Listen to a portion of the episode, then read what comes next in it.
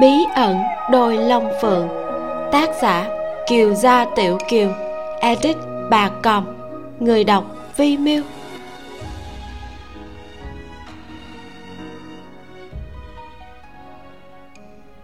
Chương 71 thắng đẹp. Triệu huyện lệnh gần như là muốn lấy chết để minh chứng. Hạ quan không nỡ giết một con kiến, tự nhận luôn cần cù chăm chỉ, đâu thể nào làm ra chuyện bức cung nhận tội sở giao phỏng vấn khấu lẩm khấu đại nhân lúc trước ngài nói về chiến tích của triệu huyền lệnh nếu dựa theo tiêu chuẩn khảo hạch của lại bộ sở thượng thư định ra triệu huyện lệnh có thể đứng hạng ba trong số ba mươi mấy huyện ở kinh đô và vùng lân cận đúng không? Khấu lẩm hơi gật đầu nói đúng là như vậy. Qua năm sở thượng thư chắc hẳn sẽ đề bạt hắn. Sở giao tò mò hỏi một người lợi hại như thế vì sao lại làm huyện lệnh suốt hai mươi mấy năm? Khấu lẩm xấu hổ lấy ngón út vuốt vuốt lông mày của mình. Câu hỏi này tương tự với câu bình luận hôm qua mà hắn nhận xét về liễu ngôn bạch.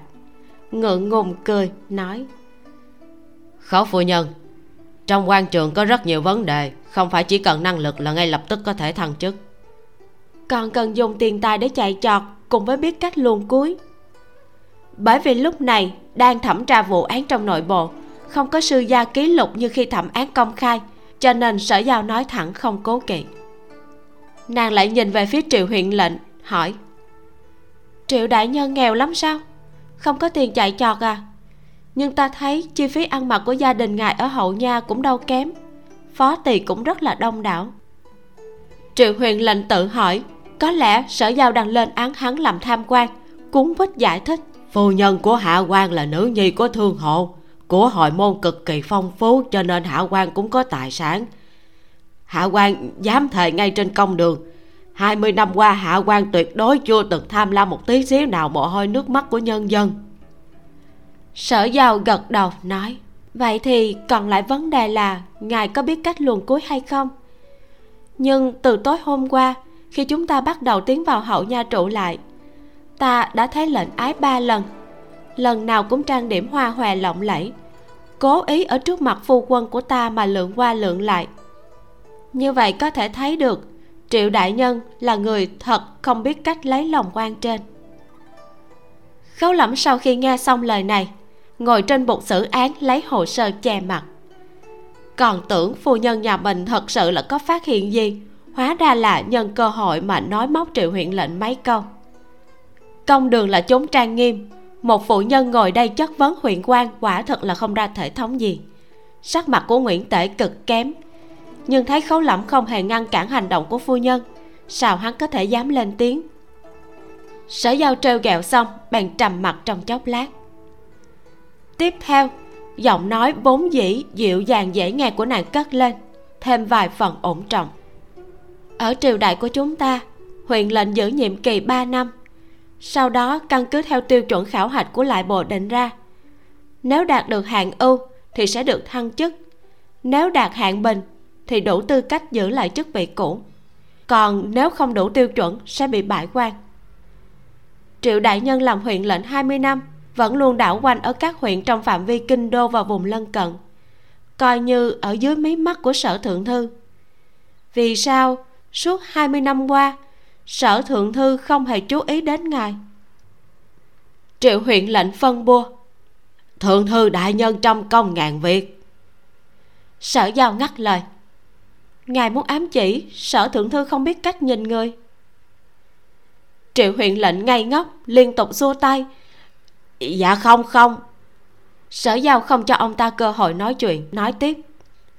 Vậy thì chỉ có thể giải thích là 17 năm trước, thành tích của triệu đại nhân chỉ thuộc hạng trung bình.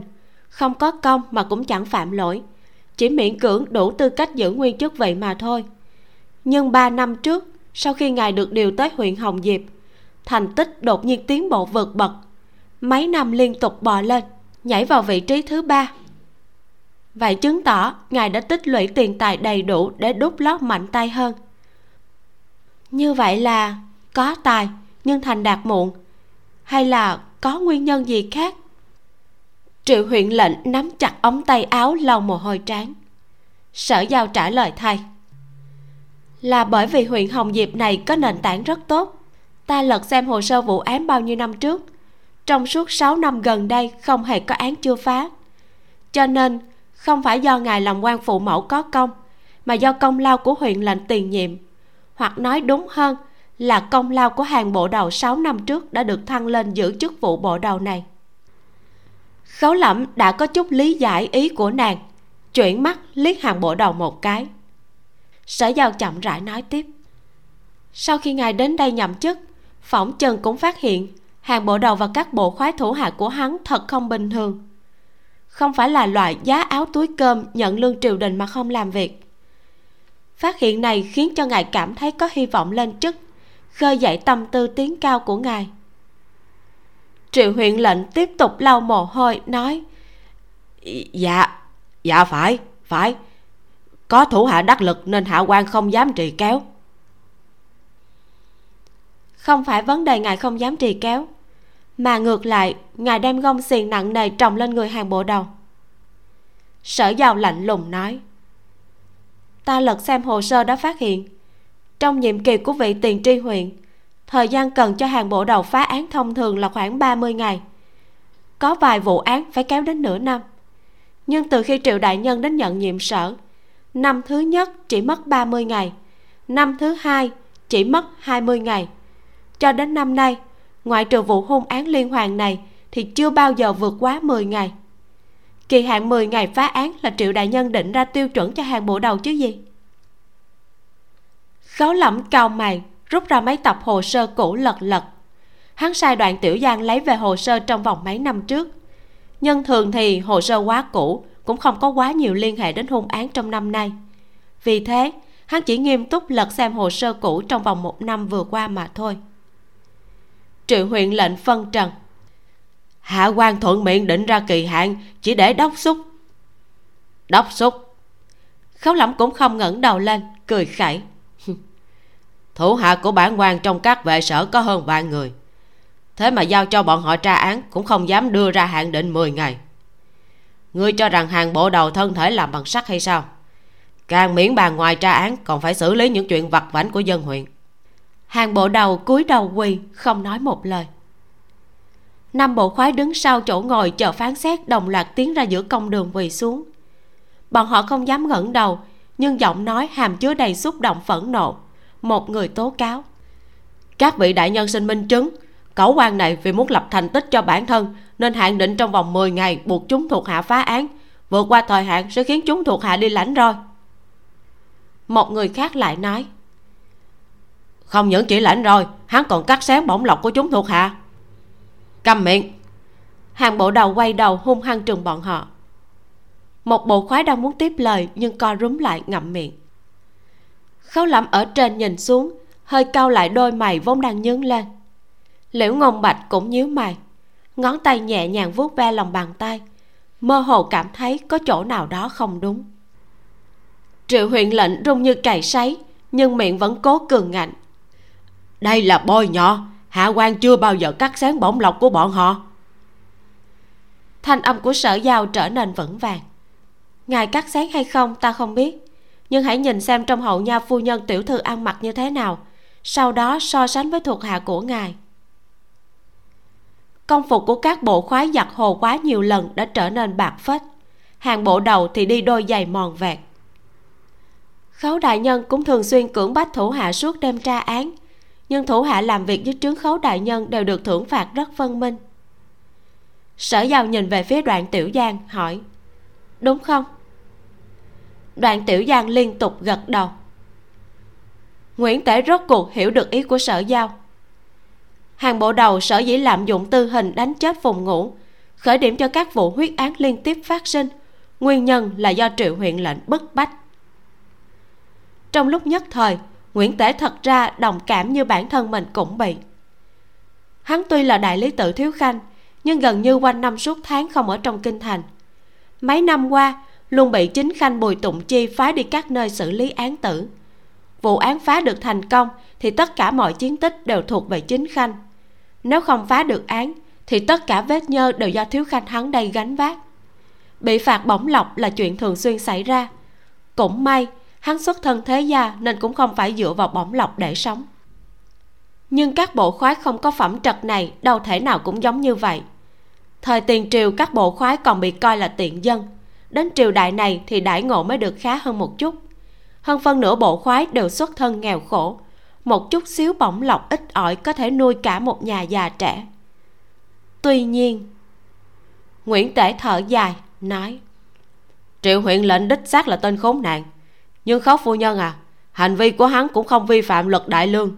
Chỉ chờ đến lúc lại bộ khảo hạch. Báo cáo việc này lên lại bộ thì hắn nhất định bị bãi quan viên thiếu cẩn lạnh nhạt nói, nếu chỉ bãi quan thì thật là tiện nghi cho hắn. Sở tiêu cũng nghĩ như thế, nhưng hắn vẫn chỉ trích hàng bộ đầu. Tuy nhiên, đây cũng đâu thể nào là lý do để cho ngươi lạm dụng tư hình. Viên thiếu cẩn cũng nhìn về phía hàng bộ đầu, nói, hắn bức bách các ngươi, tại sao các ngươi không đi kiện lên cấp trên? Xin hỏi, hướng đến đâu để cáo trạng bây giờ, thuận thiên phủ hay đại lý tự? Hàng bộ đầu sau khi nghe được câu hỏi của viên thiếu cẩn, bỗng dưng ngẩng đầu, lành lạnh đảo mắt qua các vị quan lớn đang có mặt trên công đường. Ánh nhìn mang theo một tia tuyệt vọng. Có ích sao? Cáo trạng lật đổ một người thì cũng sẽ đến một người khác, có thể tốt hơn được à? Hơn nữa nếu người mới đến nhậm chức mà biết chúng thuộc hạ đã từng cáo trạng cấp trên, vậy thì còn muốn dùng chúng thuộc hạ hay không? Chúng thuộc hạ ai cũng có một nhà già trẻ phải nuôi đời đời đều dựa vào miếng cơm này. Nếu đập bỡ chén cơm, thì sau này làm cách nào mà sống sót? Các vị đều là công tử thế gia, có thể hiểu được cuộc sống bận hàng này sao? Viên thiếu cẩn bị ngẹn không cần lời nào để nói. Hàng bộ đầu thu hồi tầm mắt, quỳ đoan đoan chính chính, hướng về phía sở giao chắp tay, nói. Đa tạ phu nhân bên vực lẽ phải, nhưng đây không phải để biện luận cho việc hạ dân đã gây tội ác làm sai thì chính là sai rồi. Hạ dân nhận tội. Sở giao cách mũ rèm nhìn hắn. Hàng bộ đầu đừng vội cảm tạ ta. Những gì ta muốn trình bày còn chưa nói xong. Chờ sau khi ta nói xong, có khả năng ngươi sẽ muốn giết ta. Hàng bộ đầu nhìn nàng chuyển đầu về hướng mấy tên thuộc hạ của mình. Đồng tử không khỏi co rụt lại. Sở giao nhàn nhạt nói. Sáng nay ta rảnh rỗi không có việc gì làm bèn cùng các thị nữ ở hậu nha nói chuyện phím. Nghe nói, phụ thân của hàng bộ đầu cũng từng là bộ đầu của huyện hồng diệp. Khi hàng bộ đầu mới được 6 tuổi, trong lúc phụ thân vây bắt phạm nhân đã bị giết chết. Hàng bộ đầu đã được các bộ khoái thủ hạ của phụ thân thay phiên nuôi lớn. Hàng bộ đầu không hé răng, sở giao nói tiếp. Các thị nữ đều khen ngươi không dứt miệng, khen ngươi hiếu thuận coi mấy lão bộ khoái nuôi dưỡng ngươi không khác gì thân phụ. Tiền bạc kiếm được đều chu cấp cho bọn họ. Chính mình đến nay ngay cả nương tử cũng không có tiền để cưới. Còn đối đãi bộ khoái thủ hạ của mình như huynh đệ rốt cuộc đều là từ nhỏ lớn lên cùng nhau. Khấu phu nhân. Liễu ngôn bạch cắt ngang lời của nàng. Có đôi khi thiện ác chỉ cách nhau một vạch ranh giới. Khấu lẫm không bên vực nàng. Hắn hiểu ý của sở giao nhưng cảm thấy nàng xử trí quá theo cảm tính. Sở giao lại nhìn về phía khấu lẫm, nói, khấu đại nhân, ngài biết đại danh của hàng bộ đầu là gì hay không? Khấu lẫm ngẩn ra, hàng thiết.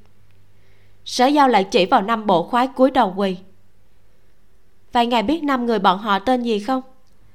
Khấu lẫm nhíu mày, hắn biết tên của hàng bộ đầu cũng nhờ xem hồ sơ thấy cái tên này xuất hiện quá nhiều báo cáo hiện trường và khảo vấn đều là người xử lý phải ghi tên, sau đó là ký tên xác nhận. Còn tên của mấy bộ khoái xuất hiện tương đối ít ỏi, gần như là không không đúng. Nháy mắt, thân thể của khấu lẫm cứng còng. Hắn đã biết không đúng ở chỗ nào. Đôi tay đè lên chồng hồ sơ thật dày, nhưng khấu lẫm không cần lật xem để kiểm chứng. Tất cả hồ sơ đó đều đã ở trong đầu của hắn sở giao quay lại nhìn liễu ngôn bạch. Cách rèm mũ, thấy thần sắc của liễu ngôn bạch căng chặt. Trong lòng minh bạch, tiên sinh cũng đã nghĩ đến. Cả khấu lẫm và liễu ngôn bạch đều vội vàng thầm soát lại hồ sơ trong đầu. Trong tất cả các hồ sơ vào ba tháng trước, tên của các bộ khoái thường xuyên xuất hiện vì bộ đầu không có khả năng một mình ôm hết mọi việc. Nhưng tới khi thương nhân buôn trang sức bị giết đêm thẩm vấn phùng ngủ trong tờ khai chỉ có tên hàng bộ đầu. Còn có chữ ký của hắn. Về sau, đến vụ án của thúy nương, rồi vụ miêu thư sinh bị độc chết trong khách điếm, hồ sơ điều tra chỉ còn lại một mình tên hàng bộ đầu. Tên của các bộ khoái chỉ xuất hiện trong những vụ thẩm vấn linh tinh không liên quan đến vụ án. Cho nên, khi khấu lẩm đọc hồ sơ, chưa bao giờ hoài nghi mấy bộ khoái kia là đồng phạm. Bởi vì, khi vừa đọc đã có cảm tưởng như hàng bộ đầu trong lòng có quỷ, nên cố tình tránh đi thủ hạ. Hiện giờ, sở giao vừa sách ra trọng điểm, thì hắn mới phát hiện không đúng ở chỗ nào. Hàng bộ đầu vì muốn che giấu chân tướng mà liên tiếp giết vài người diệt khẩu. Đâu thể nào để tên của mình xuất hiện lặp đi lặp lại nhiều lần trong hồ sơ? Còn cố tình làm nhạt cảm giác tồn tại của các bộ khoái, cường điệu để cho hắn nổi lên. Lúc nãy khấu lẩm chỉ lo cân nhắc mối liên kết của năm vụ hôn án mà bỏ qua một chỗ khác thường này. Nắm tay chậm rãi siết lại khấu lẩm hiếp mắt nói. Hàng bộ đầu bản quan xích nữa là bị ngươi lừa. Hắn chỉ về phía năm bộ khoái. Tất cả bọn họ đều là đồng môn. Hàng bộ đầu biến sắc quỳ rạp xuống đất dập đầu. Không đại nhân việc này chính là một mình tội dân gây ra không hề quan hệ đến bọn họ còn không nói lời thật. Khấu lẩm lạnh lùng ra lệnh. Tiểu giang, đến rút đầu lưỡi của hắn. Sở giao khẽ nhíu mày, nhưng không nói gì cả.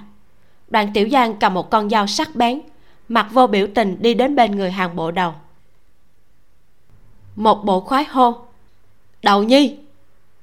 Hàng bộ đầu vẫn trấn định, nhưng bộ khoái đã hốt hoảng, chân tướng đã bị lôi ra, có che đậy cũng vô dụng bộ khoái khóc nức nở dập đầu cầu xin. Đại nhân thủ hạ lưu tình, tên phù ngũ kia là do chúng ta đánh chết, không liên quan gì đến đậu nhi của chúng ta. Hàng bộ đầu đỏ mắt đang muốn tức giận mắng to, nhưng cầm lại bị đoạn tiểu giang nắm chặt không thể động đậy. Tâm lý phòng bị của các bộ khoái đã bị đánh tan. Lúc này nỗi áy náy chiếm chỗ của sự sợ hãi, lần lượt dập đầu khai. Đêm đó chúng thuộc hạ vừa uống rượu xong đã bị tên cẩu quan này lôi đến mắng cho một trận. Buộc chúng thuộc hạ đi tra án. Ban đêm chúng thuộc hạ khảo tra phòng ngủ. Đang say rượu nên xuống tay không biết nặng nhẹ, đã đánh chết hắn. Lúc ấy đầu nhi đang ở bên ngoài tra án. Chúng thuộc hạ thật sự sợ hãi hô đầu nhi về. Đầu nhi khuyên chúng thuộc hạ tự thú. Chúng thuộc hạ đều quỳ xuống cầu đầu nhi nghĩ cách. Đầu nhi bị chúng thuộc hạ cầu xin không nỡ từ chối, mới nghĩ tới biện pháp làm giả khẩu cung tìm thúy nương mượn trang sức để chôn vật chứng. Thúy nương kia căn bản không phải người tốt gì. Nhân tình của ả ta thật ra chính là triệu huyện lệnh. Triệu huyện lệnh kinh hoảng. Đừng có nói hưu nói vượng. Mọi người trong công đường đều đổ dồn ánh mắt về phía triệu huyện lệnh. Các bộ khoái vẫn tiếp tục khai. Đầu nhi cũng là đi theo triệu huyện lệnh mới quen biết thúy nương. Bằng không nào có tiền để vào chỗ xa hoa như thế? Đầu nhi thật là thích thúy nương, nhưng chúng thuộc hạ đều biết, tiện nhân kia chỉ mê hoặc đầu nhi để lợi dụng mà thôi. Đáng tiếc là đầu nhi lại không nghe lời khuyên. Lúc đầu, thúy nương buộc triệu huyện lệnh chuột thân, rồi nạp ả ta vào làm thiếp. Nhưng triệu huyện lệnh toàn dựa vào tiền của lão bà để mà sống, đâu thể nào mà đồng ý. Sau khi đầu nhi hỏi mượn thúy nương trang sức, thúy nương vẫn luôn áp chế, bắt đầu nhi phải nghĩ biện pháp giết chết lão bà của triệu huyện lệnh nếu không, sẽ tố giác chúng thuộc hạ. Đầu nhi trong lúc giằng co nên mới lỡ tay bóp chết ả ta. Còn lão bá hỏa trai là do thuộc hạ giết, không liên quan gì đến đầu nhi. Bởi vì thư sinh bị giết nên đầu nhi vô cùng tự trách. Sau khi lão bá ngoại trai cũng chết, đầu nhi đánh nhau với chúng thuộc hạ một trận, quyết định dẫn tất cả ra tự thú. Thuộc hạ phải xin phụ thân tới cầu đầu nhi. Khi còn nhỏ, phụ thân đã nuôi dưỡng đầu nhi còn vụ vương đại dương, hắn và chúng thuộc hạ đều cùng phạm phải tội này. Khi thấy đại lý tự tới tra án, hắn hoảng sợ cùng chúng thuộc hạ nổi lên tranh chấp, cũng là bị chúng thuộc hạ đánh chết, không liên quan gì đến đầu nhi. Công đường tràn ngập thanh âm khác nhau của các bộ khoái. Sở giao đỡ chân đứng lên, vòng ra phía sau dãy ghế đi vào hậu nha. Mọi người trong công đường đang chăm chú nghe các bộ khoái khai ra sự thật khấu lẩm nhìn sở giao rời đi. Chờ bóng dáng của nàng biến mất sau cánh cửa, quay đầu lại thì nhìn thấy liễu ngôn bạch cũng vừa mới thu hồi tầm mắt. Sau khi bắt giam và đuổi người mất hết nửa canh giờ, trên công đường chỉ còn lại ba người. Nguyễn tể nhìn khấu lẫm ngồi sau bàn xử án lại nhìn liễu ngôn bạch ngồi bên cạnh mình, do dự hỏi. Vậy là hai vị đánh cược ngang tay? Liễu ngôn bạch rủ mi nói ta thua rồi. Khấu lẫm do dự một chút rồi cũng nói bản quan cũng thua. Nguyễn tể rối rắm nếu xét về sự phát triển của vụ án này à, phải hạ quan cũng cảm thấy chính là khấu phu nhân đã thắng.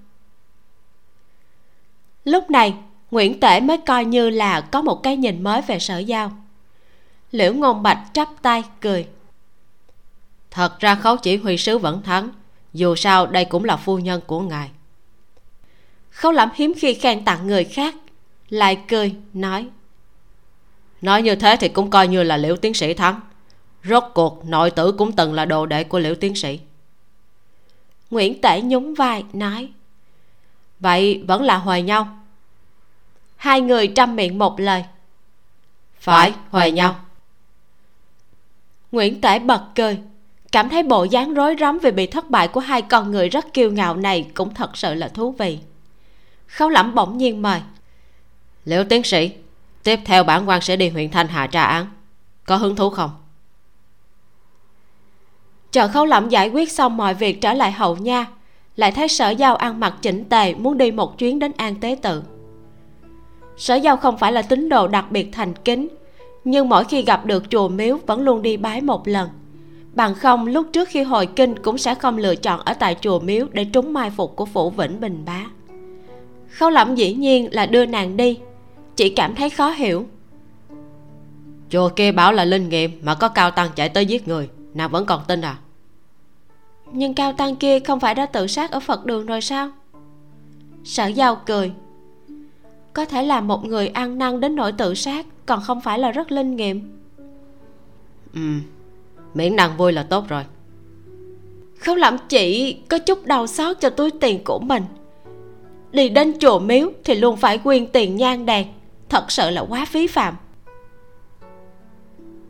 Trên đường đi đến an tế tự khấu lẩm mở ra một nửa cửa sổ xe ngựa chăm chú nhìn ra ngoài. Bên ngoài cửa sổ, bông tuyết to như lông ngỗng vẫn ào ạt rơi. Nhìn người đi đường bung dù đi tới đi lui trên đường khấu lẩm vẫn không nói lời nào sở giao thấy khấu lẩm bọc áo lông trộn kín mít. Rõ ràng là người tập võ thường không sợ lạnh, thế mà lại mặt còn dài hơn so với nàng. Nàng dè dặt hỏi, phu quân, có phải chàng đang trách thiếp không nhắc nhở chàng? Khấu lẩm hơi sửng sốt, quay đầu lại cười, nói, sao lại trách nàng chứ? Nếu nàng nhắc nhở ta, thì ta mới có thể trách nàng. Ta đã muốn so tài với liễu tiến sĩ thì nhất định phải đường đường chính chính mà so. Khấu lẩm giơ tay xoa xoa đầu của sở giao, khen ngợi tự đáy lòng. Giao giao thật là lợi hại, không hổ là tài tử đệ nhất kinh thành. Chờ nàng học thêm vài năm nữa, danh hiệu cao thủ xử án đệ nhất đại lương cũng phải nhường lại cho nàng. Sở giao cắn cắn môi. Thiếp cũng là nhờ chàng khám phá ra kết quả mới nghĩ đến chi tiết nếu mà bảo thiếp tự đi tra sợ rằng tra cả năm cũng không phát hiện ra gì đâu. Cho nên chàng đâu cần phải nói móc thiếp. À, nói móc chỗ nào chứ? Đây là bản lĩnh của nàng. Nàng đã nhìn ra được những chi tiết mà ta chưa nhìn đến. Vốn dĩ mang theo nàng tra án chỉ là hứng khởi nhất thời. Sau này xem ra đi chỗ nào cũng phải mang theo nàng rồi. Giúp ta bổ khuyết vào những thiếu sót trong lúc tra án sở giao do dự chỉ ra. Những vụ án khác, sợ là thiếp không giúp được gì đâu. Chi tiết về hàng bộ đầu, sở dĩ phu quân bỏ qua, bởi vì chàng luôn dùng ác ý để phỏng đoán người khác. Tiên sinh cũng giống như vậy. Nếu tiên sinh vẫn là người lúc trước họa bồ tát thì sẽ phát hiện được ngay. Nhưng bây giờ tiên sinh lại họa kim cương nộ mục. Nụ cười của khấu lẫm từ từ biến mất sở giao hỏi, có phải chàng cảm giác hàng bộ đầu có chút giống chàng lúc xưa? Khấu lẩm bỗng nhiên cười lạnh sao hắn có thể so sánh với ta? Cho dù lúc xưa ta là một kẻ ngu xuẩn, không biết tính toán, cũng không ngốc bằng một nửa hắn. Nói xong, quay đầu tiếp tục nhìn ra bên ngoài cửa sổ. Sở giao xem kỹ sắc mặt của khấu lẩm cảm thấy cảm xúc của phu quân có vẻ buồn bực, nên nàng không hề nói tiếp. Nàng cảm thấy, cho dù trên người nàng đang đeo chiếc chìa khóa vàng, nhưng trong lòng vẫn có chút chua xót. Khó lắm có thể cho nàng hết thảy, nhưng vẫn không thể cho nàng trọn vẹn trái tim của chàng. Phu quân thật sự đặt nàng vào trong cuộc sống của chàng, nhưng lại không thể đặt nàng vào trong tim ngay cả đêm đến ước, lời cầu hôn của khấu lẫm cũng chỉ là có nguyện ý làm bạn hay không. Nói đến cùng, khấu lẫm là một người sống quá mệt mỏi, thật vất vả mới gặp được một nữ nhân mà không làm chàng ta chán ghét. Hơn nữa còn có chút thích, vì thế chỉ muốn ghé vào nhau làm bạn mà thôi. Càng hiểu biết khấu lẫm, trái tim của nàng càng lạnh buốt, cũng càng cảm thấy đau lòng một người luôn dùng cực đại ác ý để phỏng đoán nhân tâm. Làm thế nào để có thể biết yêu là gì? Khâu lẩm không thể yêu ai, bao gồm ngay chính bản thân chàng. Nhìn qua thì có vẻ như chàng luôn rất sợ chết, nhưng mỗi lần gặp hiểm nguy thì chẳng phải chàng luôn lôi chính sinh mạng của bản thân ra mà đánh cược. Thanh âm của đoạn tiểu giang truyền vào. Đại nhân, phu nhân chúng ta tới chùa rồi. Khấu lẩm đỡ sở giao xuống xe tiến vào an tế tự. Hiện giờ vụ cao tăng giết người chưa được truyền khai. Trong chùa khách hành hương vẫn đông đúc như cũ. Khấu lẩm đau lòng quyên một lượng bạc tiền nhang đèn, nhận ba cây nhang miễn phí đưa cho sở giao lãi nhãi cằn nhằn. Người khác quyên có vài văn tiền cũng được ba cây nhang, ta quyên một lượng bạc cũng chỉ được ba cây nhang ít nhất phải đưa cho ta ba cây nhang vừa to vừa dài thì mới công bằng chứ. Trước tượng phật trang nghiêm sở giao trừng mắt lườm phu quân một cái. Chàng ra ngoài chờ thiếp đi. Được. Dù sao ta ở trong này thì cả người đều không thoải mái. Khấu lẩm đưa cho sở giao ba cây nhang đã được đốt lên. Đi ra đứng ngoài phật điện nói với đoàn tiểu giang. Coi bộ mở chùa thật là kiếm về lợi nhuận kết xù tính ra một vốn bốn lời lận đây. Để bản quan trở về nghiên cứu thêm một chút. Đoạn tiểu giang cũng hết ý kiến. Chỉ chỉ vào bên trong phật đường nhắc nhở. Chân của phu nhân quỳ không dễ dàng. Ngài vẫn nên đi vào đỡ phu nhân chút đi. Khấu lẩm quay đầu thấy sở giao thật sự là quỳ xuống, vội vàng xông vào phật điện. Một chân của khấu lẩm đã vượt qua ngạch cửa. Bên tai nghe thấy thanh âm nhỏ bé yếu ớt của sở giao thì thầm thứ nhất, cầu cho phụ thân được hoàn thành mọi tâm nguyện, phúc thọ an khang. Thứ nhì, cầu cho huynh trưởng sớm thoát khỏi chứng vận huyết, tâm trí khai sáng. Từ trước đến nay tính nữ chỉ có hai tâm nguyện này, hiện giờ lại có thêm một tâm nguyện nữa. Thứ ba, cầu cho phu quân. Khấu lẩm dừng chân, bởi vì nàng đang thầm thì, lại bị tiếng mỏ quấy rầy, nên hắn phải sử dụng nội lực để nghe cho rõ ràng thứ ba cầu cho phu quân sớm ngày xua tan khói mù trong lòng được nhìn thấy ánh mặt trời. Đoạn tiểu giang tò mò nhìn đại nhân nhà mình đứng lặng nơi ngạch cửa không tiếng không lùi. Hồi lâu mới đi vòng trở về hạ lệnh cho hắn. Đi lấy một trăm lượng vàng quyên tiền hương khói. Đoạn tiểu giang đang kinh ngạc há hốc mồm lại nghe đại nhân nhà mình ra một mệnh lệnh động trời khác. Mà không đừng quyên trực tiếp mã vàng tượng phật này. Đại nhân, ngài có biết mạ vàng cho tượng phật tốn hết bao nhiêu tiền hay chưa? Khóe môi của đoạn tiểu giang run rẩy ngắm nghía tượng phật cao gần một trượng trên chính điện. Thuộc hạ ước lượng ít nhất phải mất một ngàn lượng vàng đó.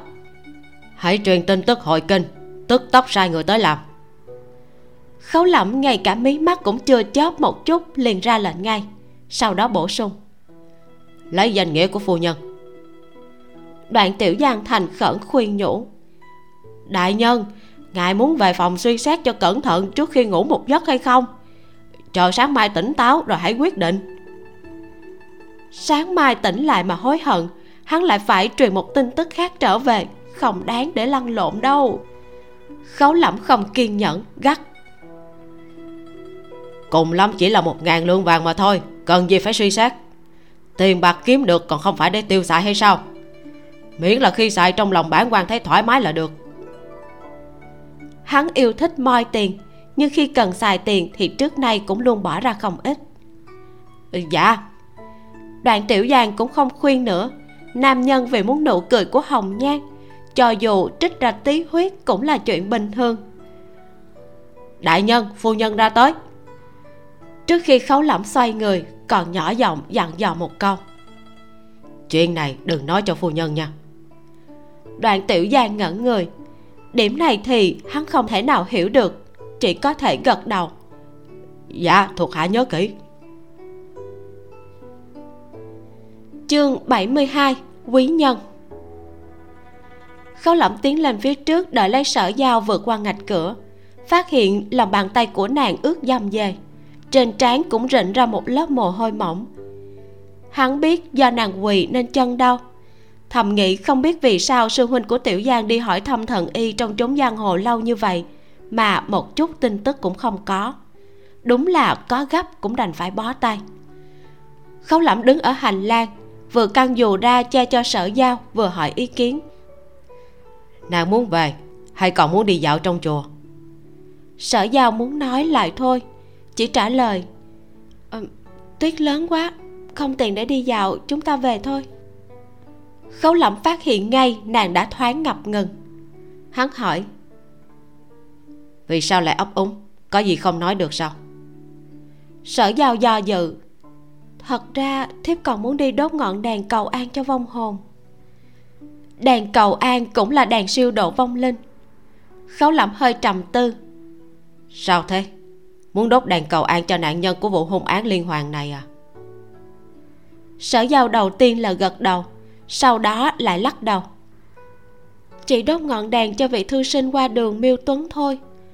Trong số những người chết hắn là người chính trực cũng vô tội nhất chết tha hương càng đáng thương hơn.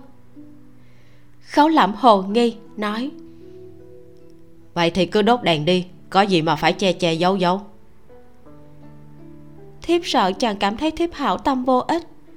Gương mặt của sở giao lộ ra vẻ xấu hổ thiếp biết trên đời này người bị ủ mạng đông vô cùng. Xưa nay nghe nói đến những chuyện oan uổng bậc này, thiếp sẽ rất là thổn thức. Nhưng cũng không làm chuyện hảo tâm vô ích như vậy. Hôm nay lại không hiểu vì sao, trong đầu luôn nghĩ tới vụ án này, trong lòng cực kỳ nặng nề. Bình thường thôi, dù sao đây cũng là lần đầu tiên nàng tiếp xúc với loại hung án như vậy. Toàn tâm toàn trí bỏ vào việc nghiên cứu hồ sơ dĩ nhiên cảm xúc sẽ thầm hậu hơn so với khi nàng nghe được tin đồn truyền miệng. Đợi đến sau này xử lý quá nhiều vụ án lúc đó cảm xúc sẽ chai cứng. Khấu lẩm nói xong lại cảm thấy dùng từ chai cứng hình như không đúng nhưng lại không thể nghĩ được từ gì khác thích hợp hơn chỉ hỏi. Đi nơi nào để đốt đèn cầu an? Sở giao không động đậy liếc mắt trộm nhìn hắn nói đốt đèn là phải tiêu tiền. Tiền để mạ vàng tượng phật mà cũng đã bỏ ra rồi. Còn sẽ để ý một xíu tiền còm này sao? Khấu lẩm mặt mày không thành vấn đề, nói, đi thôi. Một khắc sau, trong đại điện ở nơi thờ phụng đèn cho vong hồn. Khấu lẩm nhìn cái đèn hoa sen còn không to hơn quả trứng gà đang được tăng nhân nâng trong lòng bàn tay. Thật sự là muốn lật bàn các người mở hắc điếm à một ngọn đèn nhỏ xíu như vậy mà hai lượng bạc. Sao không đi cướp tiền luôn cho rồi? Tăng nhân không vui nói. Đây không phải chỉ là ngọn đèn mà là tín ngưỡng. Tín ngưỡng có giá trị tùy theo lòng thành tâm của mỗi người. Trong mắt thí chủ chẳng lẽ tín ngưỡng của tôn phu nhân ngay cả hai lượng bạc cũng không đáng giá hay sao? Đúng là đồ hòa thượng thối khấu lẩm bị ngạn họng không lời nào để nói. Càng thêm khẳng định khai chùa tuyệt đối sẽ mang lại lợi nhuận kết xù dễ kiếm tiền hơn bất cứ cuộc kinh doanh nào khác. Sở giàu ngoảnh mặt làm ngơ viết một cái tên trên giấy tuyên thành đưa qua. Tăng nhân tiếp nhận nhìn. Ủa thật là trùng hợp. Sở giàu khó hiểu hỏi. Đại sư có chuyện gì vậy? Tăng nhân giải thích vừa rồi mới có một vị thí chủ đốt một ngọn đèn an hồn. Cũng muốn siêu độ cho vị thư sinh này. Ánh mắt của khấu lẩm tức khắc trầm xuống, cảnh giác hỏi. Là người trông như thế nào? Cũng cùng một số tuổi với thí chủ, lúc này vẫn còn đang ở phía sau điện.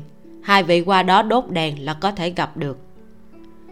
Tên đã được khắc xong, tăng nhân trao ngọn đèn hoa sen cho sở giao khâu lẩm đỡ sở giao đi đến sau điện. Chỉ thấy ba mặt vách tường đều khắc phật điêu. Ở giữa bày hai mươi mấy giá đèn. Mỗi giá đèn đặt vô số ngọn đèn hoa sen san sát nhau. Cách mũ rèm, sở giao nhìn thấy xa xa một người đang đứng nơi giá đèn phía trong cùng. Khoác áo choàng lông đen, tay trái nâng một ngọn đèn an hồn. Sở giao hơi ngẩn ra. Chính là liễu ngôn bạch khấu lẩm liếc nhìn ngọn đèn an hồn mà sở giao nâng trong lòng bàn tay. Lại liếc một cái về phía ngọn đèn trong tay liễu ngôn bạch. Bộ dáng muốn làm ra vẻ như không có gì, nhưng sắc mặt kiềm chế không được, càng ngày càng âm trầm. Liễu ngôn bạch đang nhìn chăm chú vào giá đèn, chợt cảm giác sau lưng như có ánh mắt đặt lên người mình.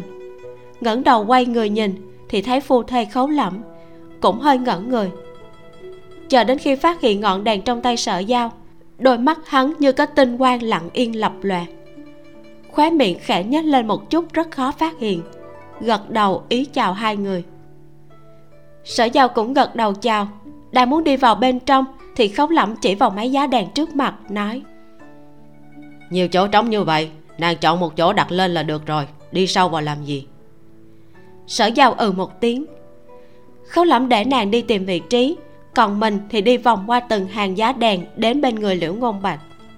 Dùng thanh âm mà sở giao không nghe được, nói, có câu, tử bất ngữ, quái lực loạn thần. Thật không thể ngờ, liễu tiến sĩ là một nho sinh mà lại tin vào chuyện này. Bản quan vẫn luôn cho rằng những trò này chỉ có thể lừa được phụ nữ và hài tử. Tử bất ngữ, quái lực loạn thần. Đây là câu nói của khổng tử trong luận ngữ, có nghĩa là khổng tử không bàn về quái dị bạo lực phản loạn quỷ thần.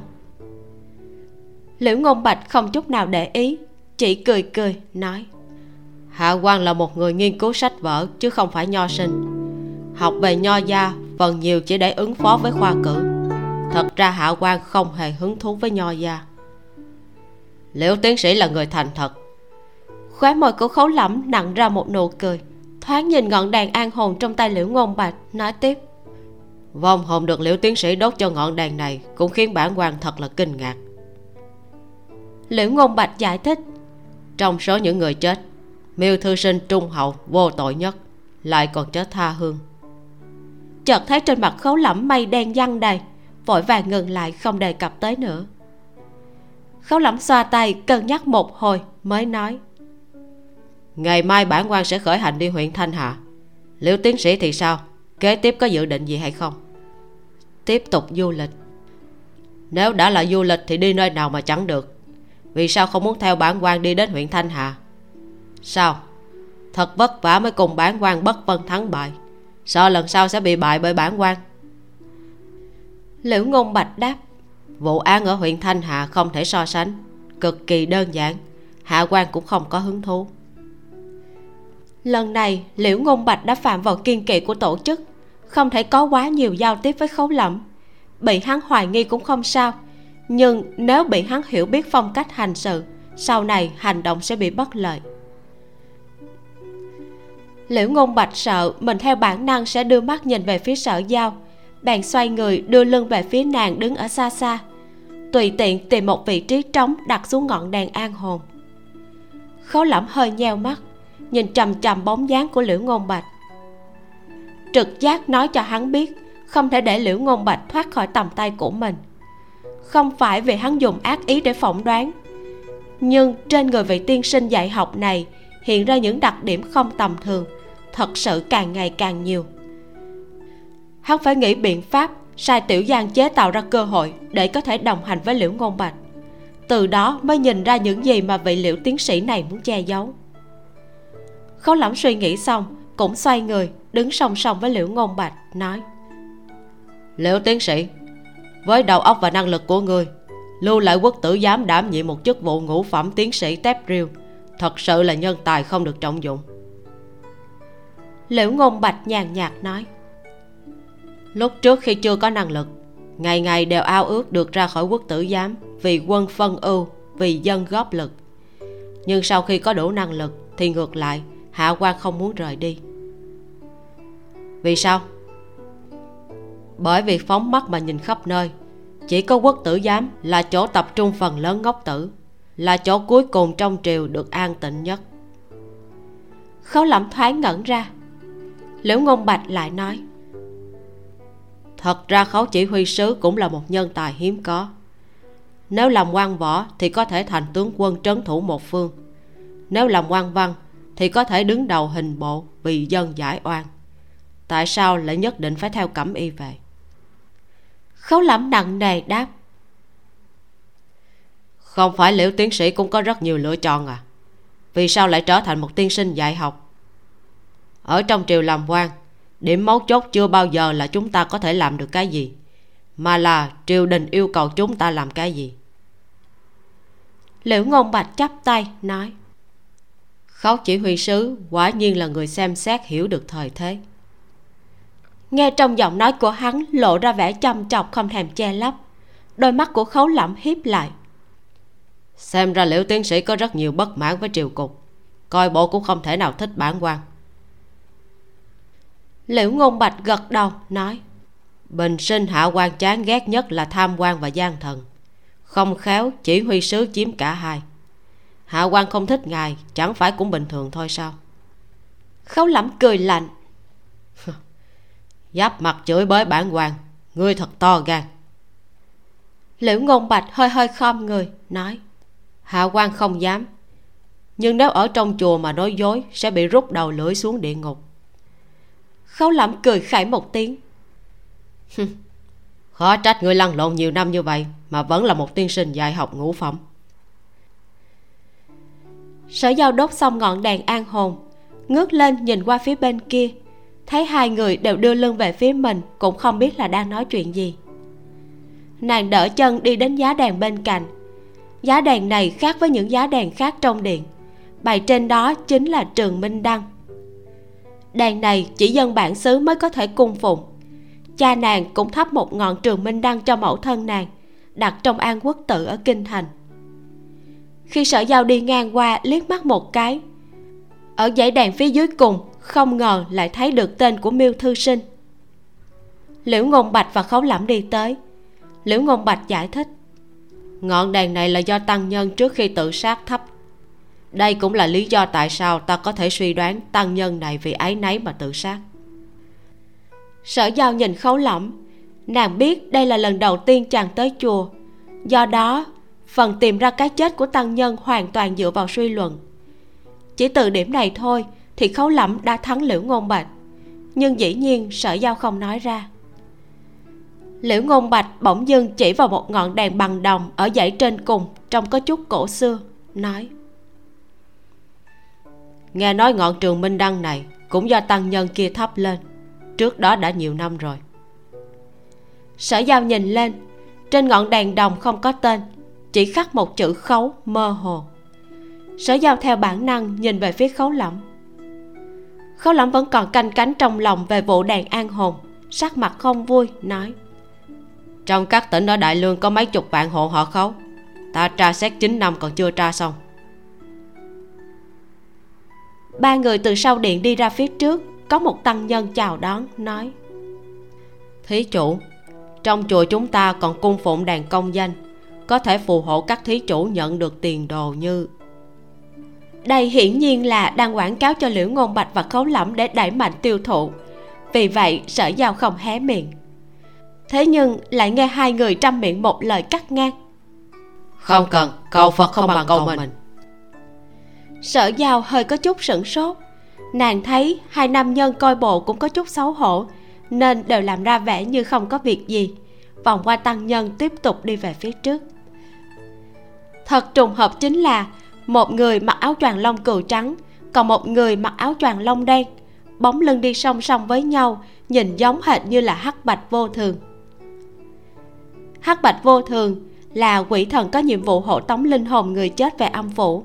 Thường đi theo cặp trắng và đen, tượng trưng cho ngày và đêm, cũng tượng trưng cho âm và dương. Màn đêm buông xuống. Trong sân, ngoài nhà tù của nha môn huyện hồng diệp hàng bộ đầu mặc áo tù đơn bạc bị đoạn tiểu giang xách ra. Quỳ gối trên nền tuyết dương mắt nhìn một người đang đưa lưng về phía mình. Vị này búi tóc trục kim quang áo lông trồn trắng tinh phết đất cao quý tựa mây trên đỉnh núi. Những bông tuyết to như lông ngỗng theo gió bay vào trong vạt áo. Hàng bộ đầu co rúm lại dập đầu. Tội dân bái kiến chỉ huy sứ đại nhân. Khấu lẩm cầm ô từ từ xoay người. Trên cao liếc xuống nhìn hắn nói trực tiếp không rào trước đón sau. Hàng bộ đầu bản quan coi trọng ngươi có hứng thú gia nhập cẩm y vệ làm việc hay không? Hàng bộ đầu ngẩn ra một lát đột nhiên dương mắt.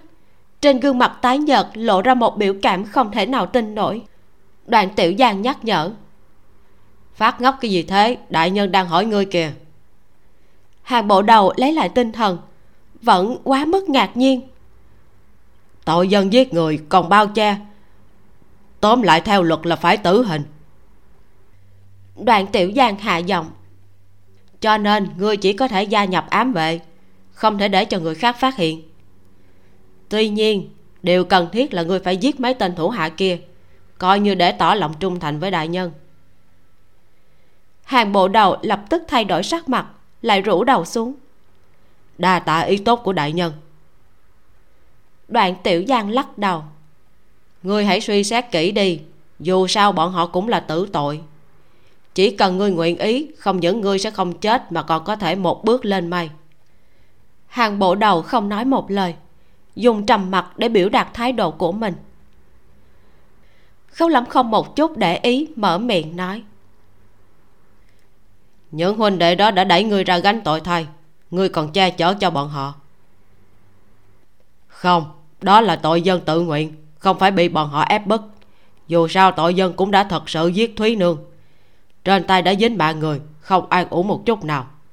Còn mấy người bọn họ tuyệt đối không phải loại đại gian đại ác. Bị buộc đi một bước sai thì các bước tiếp theo đều sai. Trong mắt của hàng bộ đầu lộ ra vẻ hổ thẹn. Làm ác chính là làm ác. Tội dân biết mình làm không đúng không nên bao che cho bọn họ. Tội dân đã cố thử qua nhưng không làm được quả nhiên là kẻ ngu xuẩn. So với lục thiên cơ thật sự kém xa. Khấu lẩm ghét bỏ chê bai. Sau này phải linh hoạt hơn một chút.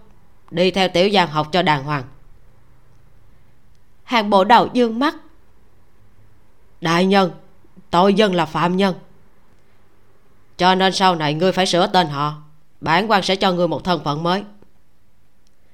Khấu lẩm đưa mắt ra hiệu cho đoàn tiểu giang đoàn tiểu giang từ trong tay áo lấy ra một trăm lượng ngân phiếu đưa cho hàng bộ đầu. Khấu lẩm nói tiếp. Cầm lấy số tiền này cho ngươi thời hạn một đêm đi xử lý cho xong tất cả những gì ngươi không bỏ xuống được ở trong huyện. Ngày mai sau khi đi theo bản quan rời khỏi huyện hồng diệp thế gian sẽ không còn hàng thiết nữa chỉ còn hàng vô kỵ. Hàng bộ đầu run run tiếp nhận. Đại nhân đây đoạn tiểu giang cười hắc hắc nói. Một chút tiền lẻ mà thôi. Tuy nhiên ngươi phải nhớ rõ ràng một điều. Sau này người cho ngươi cơm ăn áo mặc không phải là triều đình mà chính là đại nhân của chúng ta. Hàng bộ đầu vẫn không thể nào hiểu được. Đại nhân theo như ngài nhận xét tội dân cũng không có bản lĩnh gì. Khâu lắm không kiên nhẫn nói. Tự biết không có bản lĩnh thì hãy nỗ lực học hỏi bản lĩnh của một người không phải sinh ra là có.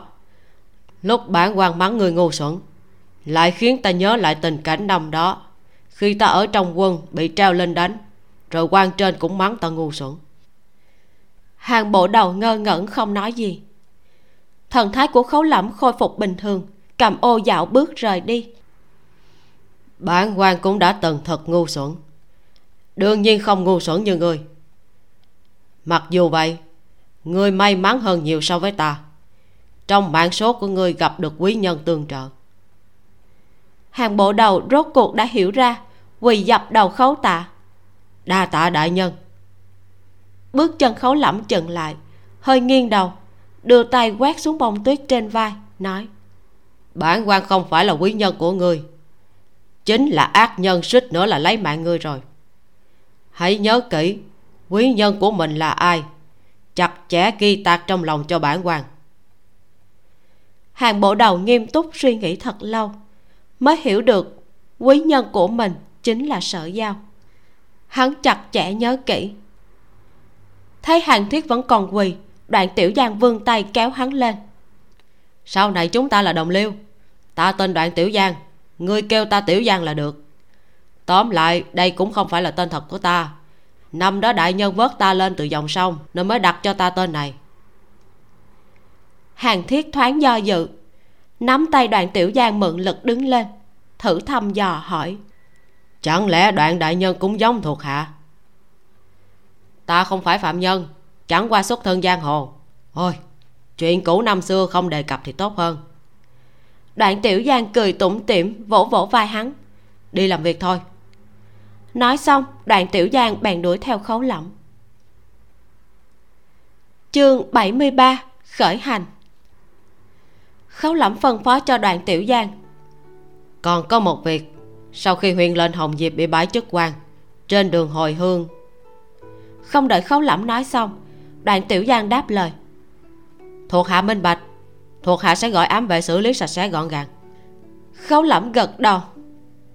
Còn phần liễu ngôn bạch nhắc tới liễu ngôn bạch, khấu lẫm không biết tính sao. Hắn muốn liễu ngôn bạch theo mình đến huyện thanh hà để quan sát, nhưng lại không tìm được lý do nào để bảo đi cùng. Cho dù chức quan của hắn không tệ, nhưng cũng đâu thể tự nhiên ra lệnh cho một tiến sĩ quốc tử giám phải dùng thời gian nhàn rỗi để đi theo mình. Về phương diện khác, nhớ tới sự ăn ý của sở giao và liễu ngôn bạch ở chùa hôm nay, trong lòng khấu lẫm thật là không thoải mái. Thôi nhân lúc còn sớm thì cứ đường ai nấy đi, cũng không có gì là không tốt. Lúc này, ở dãy phòng phía tây, liễu ngôn bạch đang cùng nguyễn tể vừa hâm rượu vừa nói chuyện phím. Ngay cả lấy nước nóng đến phòng đều là nguyễn tể tự tay làm lấy. Bây giờ hậu nha đang náo loạn túi bụi, sau khi triệu huyện lệnh phu nhân biết lão công có tư tình với thúy nương. Nguyễn tể ném khối than vào bếp lò, nói nói đúng ra huyện lệnh này mới là đầu sỏ gây tội. Vậy mà căn cứ theo luật pháp thì chúng ta lại không làm được gì hắn. Chỉ là chức quan hạt mè. Tuy là một mầm móng tai họa, nhưng cũng không hại được mấy người. Muốn cho hắn mất chức thì dễ như chơi. Liễu ngôn bạch nhìn về phía lò than, nói, thí dụ như loại gian tham giống như khấu lẫm, mới chân chính là khối u ác tính hắn khống chế cẩm y vệ chính nông hại bao nhiêu quan trung lương, giết bao nhiêu kẻ vô tội. Liễu huynh không khỏi có chút cực đoan. Mặc dù không nói ra, nhưng thật ra nguyễn tể rất bội phục năng lực xử án của khấu lẫm. Cũng không chán ghét hắn giống như những người khác ở trong triều. Huống chi, nguyễn tể và bùi tụng chi bất hòa.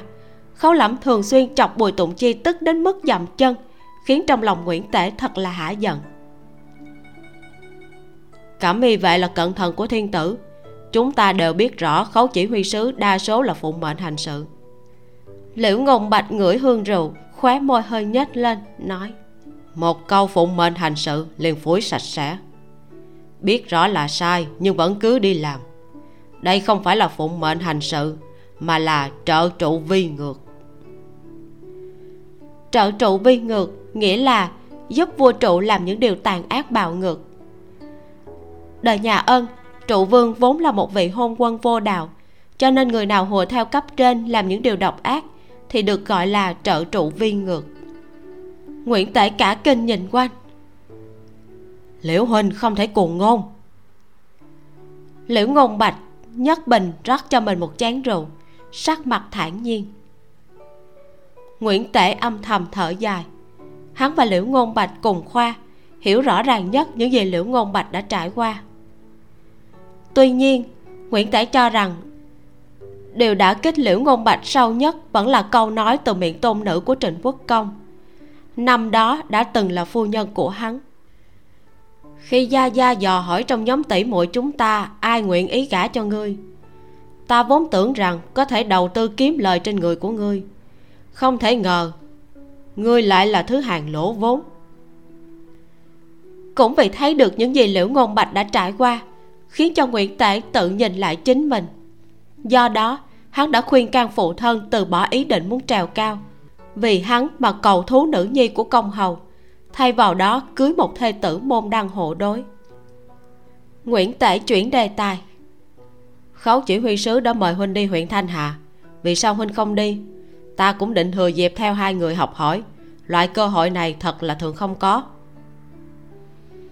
Huynh sẽ không học được gì đâu án này thật quá đơn giản. Liễu ngôn bạch nhấp một ngụm rượu rồi giải thích. Huyện thanh hà là đất phong của thanh hà quận vương. Trong huyện có một ngọn ngũ mang sơn mà quận vương muốn chiếm lấy để tu sửa thành khu vực săn bắn. Khổ nổi, trên núi lại có một môn phái giang hồ chết sống không chịu dọn đi. Vì thế, thanh hà quận vương buộc huyện lệnh đi xử lý. Huyện lệnh không có biện pháp nào khác chỉ có thể ra thông báo nói trong núi có đạo tặc chiếm cứ. Kêu quân đội đóng ở vùng phụ cận sang bằng môn phái này thành bình địa. Nguyễn tể ngẩn người. Nếu mà như vậy, thì vụ án này thật là không có gì để học hỏi. Liễu ngôn bạch quyết định nói hết. Tới gần cửa ải cuối năm, các đệ tử của môn phái giang hồ đó ở bên ngoài hành hiệp trưởng nghĩa quay về. Nhìn môn phái bị tiêu diệt, sư phụ đồng môn chết sạch. Có thể nghĩ được họ phẫn nộ đến độ nào? Giết không được thanh hà quận vương có hộ vệ thật mạnh. Bọn họ liền chém đầu huyện lệnh huyện thanh hà, gửi đến cho lại bộ thượng thư làm quà lễ gả nữ. Bởi vì huyện lệnh này là do sở thượng thư bổ nhiệm. Nguyễn tể tò mò, huynh đã đến huyện thanh hà rồi à? Làm sao biết rõ như vậy? Liễu ngôn bạch cười trả lời, ta đã từng đi ngang qua đại khái biết được tình huống của địa phương. Lại liên hệ với những tin tức gần đây nghe tới nên suy đoán mà thôi. Huỳnh có tin hay không? Tin chứ, sao lại không tin? Nguyễn tể cảm khái. Ta thấy chuyện diễn tiến như thế này là đúng rồi. Huyện lệnh ở nơi này cũng vậy. Huyện lệnh ở chỗ đó cũng giống nhau. Chẳng lẽ trong cả huyện ở kinh đô và vùng lân cận tìm không ra một huyện lệnh tốt hay sao? Cho dù có huyện lệnh tốt thì cũng đâu được ích lợi gì liễu ngôn bạch chỉ uống rượu, không tiếp tục nói nữa. Triều chính hủ bại, phe đảng đấu đá nhau thay phiên nổi lên. Đại lương sớm đã thối rửa từ trong xương cốt, vận số đã hết. Chờ sau khi nguyễn tể uống say khước đi rồi liễu ngôn bạch uống nhiều như thế mà vẫn thanh tịnh. Thư đồng ôm một con bồ câu trắng đi vào. Chỉ vào chân bồ câu trắng, dùng thủ ngữ nói, thiếu ảnh chủ tống diệt phong đưa tin. Ta đã nói rồi, hết thảy hành động trong kinh hãy tạm dừng. Liễu ngôn bạch hơi rũ mắt. Trong tổ chức của chúng ta có nội gian trước tiên phải lôi tên quỷ này ra cái đã. Thư đồng thả bồ câu trắng, khoa tay múa chân ra hiệu. Có thể là vương nhược khiêm hay không? Mấy năm qua hắn đi theo khấu lẫm, không chừng. Liễu ngôn bạch lắc đầu hẳn là không đâu. Khấu lẫm chính là kẻ xét nhà diệt tộc họ vương của hắn. Nhưng dù sao cũng không thể bài trừ. Sau này ta kiếm cơ hội thử hắn một lần. Thư đồng gật đầu. Trước mắt hãy đi làm hai việc vặt. Liễu ngôn bạch chậm rãi phân phó. Thứ nhất, nghĩ cách cứu tên hàng bộ đầu ra nạp vào tổ chức của chúng ta. Thứ hai, trên đường huyện lệnh huyện hồng diệp bãi quan hồi hương hãy đưa hắn đi gặp diêm vương đi. Sáng sớm hôm sau, cả thân thể lẫn tinh thần của khấu lẫm đều rất mệt mỏi. Hắn không ngủ suốt cả một đêm. Hiện giờ, lên giường ngủ đối với hắn mà nói chính là một loại tra tấn. Ôm ôm hương nhuyễn ngọc trong ngực mà cái gì cũng không thể làm. Chỉ yên lặng đếm tiền trong đầu mới có thể làm cho bản thân bình tĩnh trở lại. Đêm qua, sau khi nằm xuống hắn theo lệ thường bắt đầu đếm tiền. Bỗng nhiên phát hiện gần đây mình chi nhiều hơn là thu. Tiệc cưới thu vào không ít tiền mừng lễ là thật sự, nhưng hắn lại muốn tổ chức tiệc cưới cho thật rình rang, nên tiêu phí càng nhiều hơn so với kiếm vào. Sau đó, lừa bịp tống tiền thuận thiên phủ vào ngũ thành bên mã tư. Bởi vì bình thường hắn lừa bịp tống tiền tụi nó không biết bao nhiêu lần, nên hai nhà môn cũng chẳng còn bao nhiêu nước luộc để mà vớt mà số tiền này còn chưa tới tay thì hôm qua đã quăng ra ngoài một ngàn lượng vàng. Tính ra, tổng cộng, hắn thành thân còn chưa được mấy ngày nữa đấy. Nghĩ lại, sau này còn có hài tử. Hắn dường như nhìn thấy rõ ràng từng nán vàng mọc chân đồng loạt bỏ hắn mà đi. Càng nghĩ càng sởn cái tóc gáy. Thế là trợn mắt thức đến bình minh. Phải nghĩ biện pháp kiếm tiền ngay thôi sáng hôm nay, rời khỏi huyện hồng diệp, xuất phát đi đến huyện thanh hà. Hắn kêu sở tiêu và viên thiếu cẩn đều thay đổi y phục vải bố. Bản thân cũng ăn mặc thật là mộc mạc. Sở giao thì vốn dĩ đã ăn mặc xiêm y rất đơn giản. Nếu không nhìn kỹ chất liệu vải thì sẽ không biết giá trị. Vì thế không cần thay đổi. Xe ngựa vốn phú quý xa hoa thì đem bán đi, đổi thành một chiếc xe ngựa đơn sơ mộc mạc. Đoàn người hóa trang thành một hộ tiểu thương bình thường sở tiêu, viên thiếu cẩn và đoàn tiểu giang sắm vai gia phó. Khấu lẫm và sở giao giả thành phu thê thương hộ, lui tới làm buôn bán. Xe ngựa rời khỏi huyện hồng diệp, chạy về hướng quan đạo. Trời giá rét, sở tiêu và viên thiếu cẩn bị lệnh cưỡng chế, không cho phép cưỡi ngựa. Cùng với đoàn tiểu giang ngồi ở vị trí đánh xe, y phục vải bố hiệu quả chống lạnh cực kém, ôm cánh tay mà run bần bật xe ngựa mộc mạc này đương nhiên không thể so với xe lúc trước. Thế nhưng sở giao có áo lông chồn thật dày của khấu lẫm kem mông nên thoải mái hơn một ít. Chỉ không thể hiểu được, nàng hỏi. Phu quân, vì sao chúng ta phải cải trang thế này? Hần sắc của khấu lẫm ngưng trọng. Đi tới trước là vào trung nguyên. Nơi đó môn phái sang sát, nhân sĩ giang hồ đông đảo. Bọn họ thật sự là chán ghét triều đình, đặc biệt là cẩm y về nếu để bọn họ biết được thân phận của chúng ta e là sẽ chọc phải không ít phiền toái. Hắn nói, nghe ra vẻ như là có đạo lý rõ ràng. Thật ra là đang chuẩn bị đi đến đâu, tổng tiền đến đó. Thương nhân bình thường không hề có địa vị gì ở đại lương. Càng miễn bàn là một hộ tiểu thương. Trên đường, hắn sẽ ghé vào mỗi một huyện, liền cố ý hướng mũi giáo về phía đám quyền quý trong từng huyện mà đâm. Đám quyền quý này hành xử thế nào, khấu lẩm biết rất rõ ràng chờ sau khi đám người tiểu thương bọn họ bị khi dễ, rồi bị buộc bất đắc dĩ lộ ra thân phận thật sự. Sau đó, bạn cứ thế mà bồm bốp vả vào mặt bọn kia, dọa cho bọn chúng hốt hoảng không yên phải lấy tiền ra bồi thường cho hắn. Như vậy, một đường đi tới, không chỉ có thể kiếm lại được tiền mạ vàng tượng phật, vận khí tốt không chừng còn có thể kiếm đủ để mạ vàng một hai tượng nữa chỉ thầm suy nghĩ đến viễn cảnh đó là trong lòng của hắn hưng phấn cực kỳ. Trên thực tế, hôm nay cũng đã kiếm lại được một ít. Hắn bán ngựa của sở tiêu và viên thiếu cẩn. Ngựa này là cho hai gia đình sở viên tuyển riêng cho thiếu gia, nên là ngựa tốt vô cùng, bán được không ít bạc. Còn y phục của bọn họ cũng bị tiểu giang mang đi cầm. Có thể kiếm được chút nào hay chút đó. Đêm qua, con tim vốn bị rỉ máu của khấu lẫm đã không còn đau quá mức còn sở giao thì lại cho rằng phu quân nói thật là có đạo lý. Lần đầu tiên theo khấu lẫm ra cửa, lúc trước cũng chưa tận mắt chứng kiến phương pháp khấu lẫm tống tiền người khác. Vì thế, nàng cũng không nghĩ nhiều. Khấu lẫm sợ cười ra tiếng thì bị sở giao phát hiện, nên chậm rãi mở cửa sổ, cố gắng trấn định quay đầu nhìn ra bên ngoài. Khi sắp tiến vào quan đạo, nhìn thấy quan sai đại lý tự đang đứng ven đường nguyễn tể cùng liễu ngôn bạch đang nói lời tạm biệt. Sở giao nhìn qua cửa sổ cũng thấy được, nàng nói, thiếp muốn cáo biệt với tiên sinh. Trong nháy mắt, khấu lẩm thay đổi thần sắc, nhưng lại không ngăn cản. Ta đưa nàng qua. Xe ngựa ngừng lại ven đường bên kia, sở giao đội xong mũ rèm, khấu lẩm đỡ nàng xuống xe. Đang muốn đi về phía trước thì khấu lẩm bỗng nhiên dừng bước chân, nói chậm lại cái đã. Sở giao khó hiểu, đang chuẩn bị hỏi lý do, thì nghe phía sau vang lên một trận vó ngựa dồn dập. Nàng quay đầu lại, nhìn thấy một hàng mười mấy người cưỡi ngựa phóng như bay trên quan đạo. Dẫn đầu lại là một nữ nhân khoác áo choàng đỏ thắm, tư thái hào sản anh tú. Ánh mắt đầu tiên sở giao cảm thấy nàng ta trông giống ngô thanh, nhưng gương mặt ngô thanh không tỏa ra một cổ khí thế cao ngạo như nàng ta nữ nhân phóng ngựa ngang qua vị trí của khấu lẫm và sở giao. Nhìn thẳng, chỉ chăm chăm hướng đến quan sai đại lý tự cách đó không xa. Nhìn dáng vẻ là muốn tìm nguyễn tể.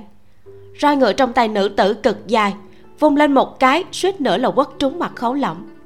Sở giao hết hồn, nhưng nhìn qua lại thấy khấu lẫm không giận, chỉ cười. Hơi hiếp mắt nhìn chằm chằm theo bóng dáng cô nàng kia, trông rất là háo sắc. Sở giao có chút hụt hẫng tuy nhiên, sở giao cũng không phải thuộc loại thích đem bất mãn giấu ở trong lòng. Trực tiếp hỏi, phu quân, đẹp lắm hả? Ra cửa không đội mũ rèm, cũng không giả nam trang, y ngựa còn treo một thanh kiếm. Nữ tử này coi bộ là người giang hồ trong truyền thuyết. Khấu lẩm hơi ngẩn ra, thần thái lập tức khôi phục bình thường, giải thích. Ta chỉ đang ngắm con ngựa của nàng ta, là bảo mã đại uyên chỉ thua một chút so với ngựa của ta mà thôi. Thật là giống tốt. Đây là kẻ có tiền. Thông thường, khấu lẩm thường phân chia người hắn mới gặp ra làm ba loại. Người thông minh hoặc kẻ ngu xuẩn, người có tiền hoặc quỷ nghèo, và người có giá trị lợi dụng hoặc người không hề liên quan. Tỷ như ấn tượng ban đầu của hắn đối với sở giao, đây là người thông minh, có tiền và chẳng có gì liên quan đến hắn. Chương 74 rối gỗ. Nữ tử áo đỏ ghìm ngựa dừng lại, nhìn nguyễn tể và liễu ngôn bạch đứng cạnh nhau, xoay người xuống ngựa, hướng về phía nguyễn tể chắp tay. Vị này chính là đại lý tự nguyễn thiếu khanh. Nguyễn tể xoay người chắp tay đáp. Đúng vậy, không biết vị tiểu thư này vốn dĩ, nguyễn tể và liễu ngôn bạch đều đưa lưng về phía đoàn người của khấu lẫm. Lúc này, mới nhìn thấy y đang cải trang. Biết y muốn giấu giếm thân phận, nên làm như chưa từng thấy. Nữ tử áo đỏ cười sang sảng. Dân nữ là hạ lan nhân ở lạc dương. Lạc dương, họ kép hạ lan.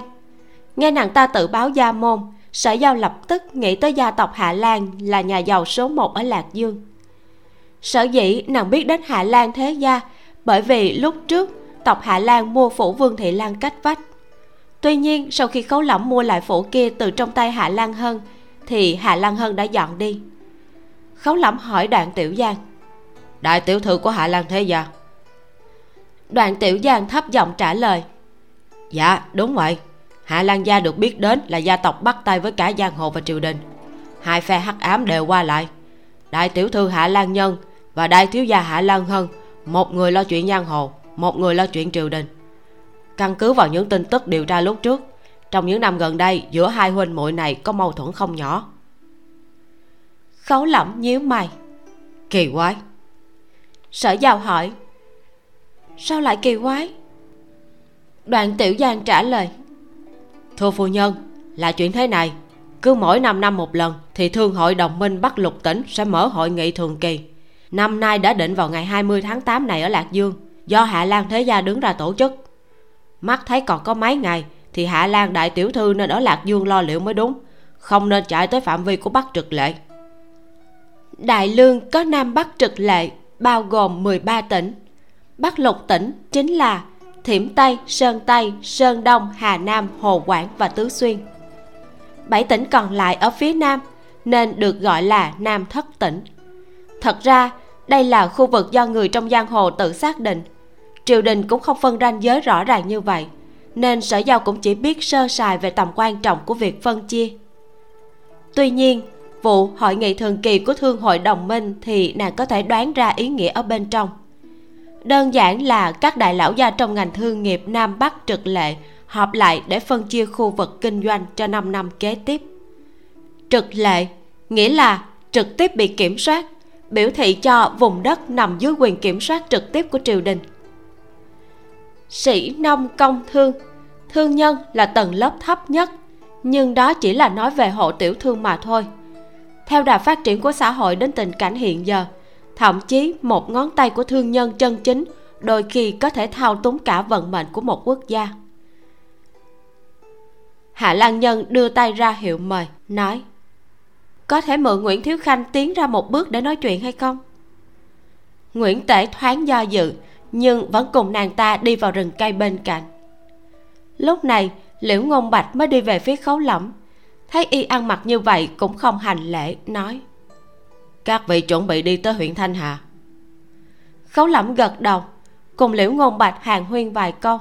Hai người cũng không có gì để nói rõ ràng có thể tạm biệt rồi, nhưng cả hai vẫn trầm mặc bất động. Sở giao biết bọn họ đều đang chờ nguyễn tể, muốn biết ý đồ đến đây của hạ lan đại tiểu thư. Xem ra, người tinh thông tra án đều có một đặc điểm chung, tràn đầy lòng hiếu kỳ. Đợi khoảng chừng một khắc, thì nguyễn tể và hạ lan mới bàn xong. Nguyễn tể sắc mặt ngưng trọng đi tới, trong tay ôm một hộp gỗ hình chữ nhật, nói liễu huynh coi bộ phải mời huynh theo ta đi lạc dương rồi. Mấy người không đáp lại chỉ nhìn nguyễn tể. Hắn nói tiếp. Hội nghị thường kỳ của thương hội đồng minh bắc lục tỉnh hai vị biết rồi chứ? Mấy ngày trước hạ lan thế gia ở lạc dương thu được một lễ vật thần bí. Nguyễn tể nói xong bèn mở nắp hộp. Sở giao nhìn xuyên qua rèm mũ chỉ thấy trong hộp xếp song song bảy con rối gỗ với nụ cười rất quỷ dị từ kiểu tóc có thể thấy được là bốn nam ba nữ. Trước ngực đều dùng mực chu sa viết một chữ, chết. Sở giao không hiểu con rối gỗ này ám chỉ điều gì. Nhìn lướt qua khấu lỏng và liễu ngôn bạch, thấy hai người đều nhíu mày thật sâu. Nàng hỏi, đây là để đe dọa sao? Gia tộc hạ lan ở lạc dương cũng là thế gia trải qua trăm năm mưa gió không có khả năng chỉ vì bị đe dọa, liền phái đại tiểu thư tìm đến bái phỏng đại lý tự thiếu khanh. Trải qua vụ án của huyện hồng diệp, cái nhìn của nguyễn tệ đối với sở giao đã thay đổi rất nhiều. Vẻ mặt ôn hòa, giải thích. Ta cũng không rõ lắm. Hạ lan đại tiểu thư nói rằng trong chốn giang hồ có một tổ chức thần bí tên là thiên ảnh. Sở giao ngẩn ra, nhìn về phía khấu lẫm. Thiên ảnh và ảnh là cùng một tổ chức khấu lẫm gật đầu đáp. Đúng vậy. Chẳng qua ở trước mặt thánh thượng thì kiên kỵ dùng chữ thiên. Lúc trước vụ hồng tụ chiêu gây ra động tĩnh lớn như vậy. Nguyễn tể đương nhiên là biết hắn hỏi. Tổ chức này không phải đã bị nhổ sạch rồi sao? Khấu lẫm không tiện giải thích quá nhiều chỉ nói. Chỉ là phá hủy một cứ điểm của bọn chúng ở kinh thành mà thôi. Thiên ảnh đã phát triển nhiều năm gốc rễ sâu không lường được liễu ngôn bạch thần sắc như thường, không nói một lời. Nguyễn tể kể tiếp. Hạ lăng đại tiểu thư nói, trong tổ chức thiên ảnh toàn kỳ nhân dị sĩ, là một tổ chức lấy tiền giết người thật sự cuồng ngạo. Mỗi lần trước khi giết người đều gửi rối gỗ như vậy cho mục tiêu. Người nhận được rối gỗ cho dù phòng bị như thế nào thì cũng không quá 10 ngày chắc chắn phải chết không thể nghi ngờ. Bọn họ chưa từng thất thủ, đã vậy còn điều tra không ra bất luận dấu vết gì để lại sở giao nhìn chằm chằm hộp gỗ, hỏi hạ lan lão gia một lần nhận bảy rối gỗ? Nguyễn tể đáp, đúng vậy, coi bộ, nếu đã hướng về thương hội đồng minh của bắc lục tỉnh lần này, muốn giết thì mục tiêu hẳn là phú thương của lạc dương và bắc lục tỉnh. Tuy nhiên, đây cũng có thể chỉ là một trò đùa dai, bởi vì tổ chức thiên ảnh đã mai danh ẩn tích trong giang hồ nhiều năm. Hạ lan thế gia cho rằng lo trước đỡ được họa, nên đã tăng cường đề phòng biết được ta đang ở huyện hồng diệp, hạ lan đại tiểu thư xin được lệnh của lạc vương, mời ta đến lạc dương. Bình thường, đều là sau khi án tử phát sinh mới phái quan viên đại lý tự đi tra. Hiện giờ, vụ án chưa xảy ra, mà chỉ là đang muốn ngăn ngừa một vụ án có khả năng phát sinh. Nguyễn tế chưa từng thử qua phá án kiểu này, nên không hề biết phải bắt tay vào từ đâu. Hắn đưa ánh mắt đầy mong đợi, hướng về phía liễu ngôn bạch và khấu lỏng liễu ngôn bạch có chút hứng thú, nói, ta đi theo huynh một chuyến. Bởi vì trong lòng liễu ngôn bạch hồ nghi quá sâu, thói quen càng rỡ đưa rối gỗ này đã bị hắn ra mệnh lệnh rõ ràng bãi bỏ vào 9 năm trước khi hắn trở thành thiếu ảnh chủ của thiên ảnh. Hơn nữa, tuy hắn chủ quản kinh thành, bên trong tổ chức, nếu muốn giết bảy người trong thương hội đồng minh của bắc lục tỉnh không phải là chuyện nhỏ yêu cầu phải có thương nghị với các nhân vật cấp cao trong tổ chức mới được tiến hành. Đằng này, hắn không hề nhận được một chút tin tức gì. Đây chỉ có thể hiểu là có người muốn giả danh nghĩa của thiên ảnh để hành hung. Cần thiết điều tra. Nguyễn tể yên tâm một nửa là nhìn về phía khấu lẩm hỏi, khấu chỉ huy sứ có hứng thú không? Sở giàu thấy khấu lẩm trước sau không nói lời nào, biết phu quân đang thầm do dự trong lòng quả thật, sở giao đã đoán đúng. Khâu lẩm vẫn luôn điều tra thiên ảnh. Cho dù sự tình lần này chưa chắc có quan hệ đến thiên ảnh, nhưng hắn cũng không muốn bỏ lỡ. Tuy nhiên, khoảng cách giữa lạc dương và kinh thành có chút xa. Hội nghị thường kỳ của thương hội đồng minh bắc lục tỉnh lại tổ chức vào ngày 28 tháng chạp. Hiện giờ, nếu lựa chọn đi đến lạc dương, liền đồng nghĩa với việc không cách gì chạy về kinh thành trước thềm năm mới. Đối với hắn thì không thành vấn đề nhưng hắn ngại sở giao không quen ăn tết bên ngoài. Sở giao giật giật tay áo của khấu lẩm thiếp và ca ca ba năm trước đều ở tới nên ăn tết. Lúc xưa khi ở nhà cha cũng rất là bận rộn.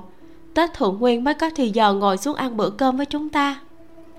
Khấu lẩm nói hay là ta đưa hai người về kinh thành trước.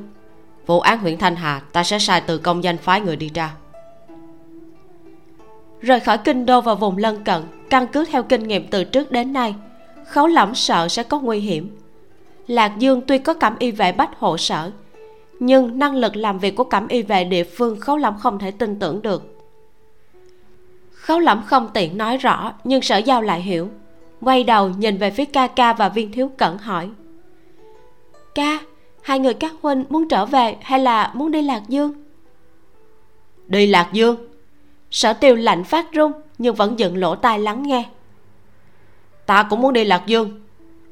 Viên thiếu cẩn từ nhỏ đến lớn, lần đầu tiên rời khỏi kinh thành, càng thêm minh bạch vì sao người xưa có câu đọc vạn quyển sách không bằng đi ngàn dặm đường. Sở giao quay đầu lại, nhìn về phía khấu lẩm nói, thiếp cũng muốn đi, nếu chàng không cảm thấy chúng ta trói buộc, hãy dẫn chúng ta theo cùng nha. Nhìn thoáng qua sở tiêu, khấu lẩm yên lặng hầm cân nhắc một hồi lâu rồi đáp ứng. Đoàn người chọn tuyến đường đi lạc dương. Nguyễn tể chưa nói cho hạ lan nhân về thân phận của khấu lẫm hạ lan nhân cũng là người thức thời, không nhiều lời dò hỏi gì. Trước khi lên xe ngựa, khấu lẫm phân phó đoạn tiểu giang. Triệu một chi ám vệ tới đây bảo hộ bản quan còn nữa, thông báo cho ngô thanh, nếu thu được tin tức gì của thiên ảnh, liền tới lạc dương hội họp với chúng ta nếu không có tin tức gì, thì cứ lưu lại trong kinh, đừng đi đâu cả. Liễu ngôn bạch lên xe ngựa, bèn dùng thủ ngữ nói chuyện với thư đồng. Tra xem bảy con rối gỗ này có quan hệ đến chúng ta hay không. Thông báo cho vương nhược khiêm, kêu hắn mang một đội người đi lạc dương chờ lệnh. Đây có lẽ là cơ hội tốt để giết khấu lẫm. Ta sẽ tính toán lập kế hoạch. Dừng một chút, rồi ra hiệu tiếp. Lại truyền tin tức cho ngô thanh, bảo rằng sở tiêu có nguy hiểm, kêu hắn đi lạc dương để cứu. Ta thử xem có cơ hội một lưới bắt hết bọn họ không. Thư đồng gật đầu. Liễu ngôn bạch nhéo nhéo giữa mày. Nếu xét theo tư tâm, thì hắn căn bản không muốn lấy mạng sở tiêu và ngu thanh. Ngu thanh là một tướng tài, giết đi thật rất đáng tiếc. Còn sở tiêu, tuy chẳng làm được trò trống gì, nhưng lại là ca ca ruột thịt của sở giao tuy nhiên, bọn hắn 10 năm trước đã thấy được tướng mạo của lão ảnh chủ trong vùng cấm địa của phủ định quốc công. Nếu gặp lại, nhất định là nhận ra. Bây giờ cách quốc yến chỉ có 4 tháng, tha mạng cho bọn họ thật sự quá mạo hiểm. Nếu để bại lộ thân phận của lão ảnh chủ vào quốc yến sang năm, như vậy, những kế hoạch mà tổ chức đã tận tâm tận lực trụ tính bao nhiêu năm sẽ có khả năng hủy mất đi trong một sớm một chiều chính theo như lời lão ảnh chủ, muốn thay đổi một triều đại lấy mới áp cũ, hy sinh vài người là điều không thể tránh được. Liễu ngôn bạch nhắm mắt định tâm, lại hỏi, vẫn chưa tìm được a phi? Thư đồng ra hiệu, vẫn chưa. Lúc trước cổ trùng trong thân thể hắn có dấu hiệu tử vong, nhưng sau đó lại sinh động lên, chứng tỏ hắn không có việc gì, phỏng chừng là tránh ở nơi nào đó để dưỡng thương muốn đến lạc dương, vẫn yêu cầu đi theo đường quan đạo. Do đó cũng không ảnh hưởng đến kế hoạch vừa đi vừa tống tiền của khấu lẫm. Mỗi đêm khi nghỉ ngơi ở trạm dịch, hắn luôn một mình vào thành dạo một vòng. Đối với sở giao, hắn luôn lấy cớ vô cùng tốt đẹp là đi huyện nha, lật xem một chút hồ sơ, coi có dân tình bị oan hay là án phán sai hay không. Thực tế là đi ăn vạ. Nhờ vào nhiều năm tích lũy kinh nghiệm vượt qua thử thách thân phận cùng thủ đoạn tống tiền. Đúng như hắn đã dự đoán, kỳ này kiếm được không ít tiền tài, ít nhất kiếm về số vàng đủ để bọc thân cho hai tượng phật. Sở giao tuy có hoài nghi, nhưng khó có thể đoán được phu quân nhà mình tống tiền đến mức không có hạn cuối như vậy. Huống chi, mỗi lần khấu lẫm ra ngoài trở về, đích xác cầm theo không ít tập hồ sơ phó bản. Nhưng thật ra đều là mấy cái bìa sổ mà thôi thấy khấu lẫm bảo vệ công lý như vậy, khiến cho sở giao rất là vui mừng. Nhưng điều làm nàng càng vui mừng hơn là sự chuyển biến của sở tiêu. Từ khi rời khỏi huyện hồng diệp, bất luận là trên xe ngựa hay tìm nơi ngủ trọ, trong tay của sở tiêu luôn có một quyển sách không rời. Lúc xưa là đồ lười vừa đến giờ tuất liền đi ngủ, hiện giờ hàng đêm qua giờ tí mà trong phòng vẫn còn chăm đèn sở giao cũng không biết vụ án ở huyện hồng diệp rốt cuộc có điểm nào đã rung động dây thần kinh của ca ca.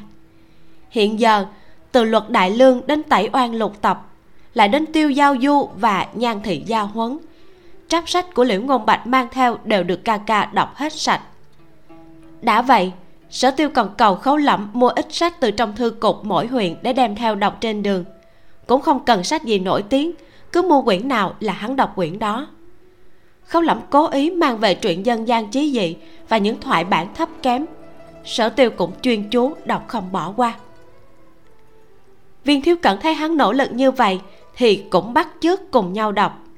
Nhưng những quyển sách sở tiêu đang nghiền ngẫm ngoài trừ sách giải trí, còn có những bộ sách khác thì viên thiếu cẩn đều đã thuộc lâu lâu thế là hắn cũng đành nhờ khấu Lẩm mua chút ít tạp thư cho hắn.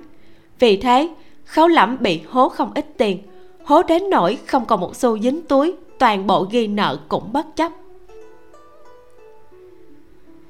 Tới gần biên giới của bắc trực lệ và hà nam, ban đêm, sau khi vào trạm dịch nghỉ ngơi, sở tiêu mới vừa nhờ khấu lẫm đang chuẩn bị ra cửa mua về ít sách. Viên thiếu cẩn liền nhảy ra, cũng muốn giống y như đúc. Chờ khấu lẫm rời đi, sở tiêu bực bội mắng. Ta thật là không hiểu nổi, có phải người bị bệnh hay không? Mà luôn muốn so mọi thứ với ta vậy? Chẳng lẽ ngươi còn không nhìn ra sau khi rời khấu quốc tử giám thì hai chúng ta đều là phế vật? Ngươi có bản lĩnh thì đi so với khấu đại nhân hay là lão sư kìa? Viên thiếu cẩn biện luận hùng hồn đầy lý lẽ. Bọn họ lớn tuổi hơn chúng ta kinh nghiệm thâm sâu ta so với bọn họ làm cái gì? Huống chi nếu ta không so với ngươi thì biết so với ai đây? Sở tiêu phiền hắn nhất chính là điểm này không thèm phản ứng, ôm sách đi tìm sở giao. Trong tứ thư ngũ kinh, có gì không hiểu, thì hắn đến hỏi sở giao chứ không thể đi hỏi liễu ngôn bạch. Bằng không, coi như là đã bại lộ chuyện trước đây, hắn không học vấn, không nghề nghiệp. Lại nghe viên thiếu cẩn nói với theo từ phía sau. Ta cũng không phải là thua không nổi, chỉ là mỗi lần nhìn đến ngươi thì ta lại cảm thấy ông trời không công bằng. Sở tiêu chớp chớp mắt, dừng lại bước chân người khác đàm luận với hắn ba chữ không công bằng là hắn đồng ý ngay. Bởi vì hắn ngậm thìa vàng xuất thế, căn bản không cần nỗ lực là có thể được người khác hao hết tâm huyết, đưa đến cho hắn rất nhiều thứ. Nhưng viên thiếu cẩn và hắn giống nhau. Viên thiếu cẩn xuất thân gia tộc viên thị giang đông, nhi tử của thủ phụ, thân thế so với hắn hiện hách hơn nhiều. Viên thiếu cẩn cầm giận bất bình, khi nói tiếp quả thật là có chút nghẹn ngào chua xót bất luận khi còn theo học ở thư viện hay quốc tử giám, thì ngươi đều dùng một nửa thời gian ngủ gục trong lớp. Hết giờ học thì theo ngu cà chớn kia đi quậy phá ta luôn cho rằng ngươi cố ý chọc tức ta, chứ thật ra ban đêm thì lén dụng công học tập.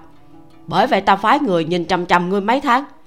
Kết quả mỗi ngày sau giờ học, ngươi thật sự chỉ có rong chơi khắp nơi. Ngươi bỏ công thì ta cũng bỏ công. Ngươi rong chơi khi ta vẫn bỏ công nhưng bất luận ta trả giá bao nhiêu, thì trước sau vẫn bị bại vì ngươi. Phụ thân của hai người cũng là bạn cùng trường. Sở thượng thư ở bất kỳ phương diện nào đều chưa bao giờ thắng nổi viên thủ phụ. Viên thiếu cẩn tự thấy đầu óc của mình đâu thể nào kém hơn sở tiêu. Nếu hai người đều nỗ lực giống nhau, thì có thua cũng chấp nhận. Hắn không còn lời nào để nói. Thế nhưng sở tiêu bỏ công không bằng một nửa của hắn thế mà lại cứ đánh gục hắn không biết bao nhiêu lần. Điều này làm cho hắn hoàn toàn không cách gì tiếp thu. Cho dù phụ thân hắn chưa bao giờ bởi vì thế mà trách cứ hắn, còn thường xuyên khuyên hắn hãy dùng tấm lòng bình thản mà đối đãi. Nhưng trong lòng hắn vẫn luôn buồn bực bất bình. Đặc biệt, sở tiêu còn có thể là một nữ nhân. Sở tiêu há miệng thở hổn hển, không biết nên giải thích như thế nào hắn đúng là chẳng tốn một công sức nào. Bởi vì sở giao đã phải vì hắn mà ngày đêm cố gắng học tập, sợ bị viên thiếu cẩn vượt qua. Nhưng hắn cũng không cảm thấy mình sai.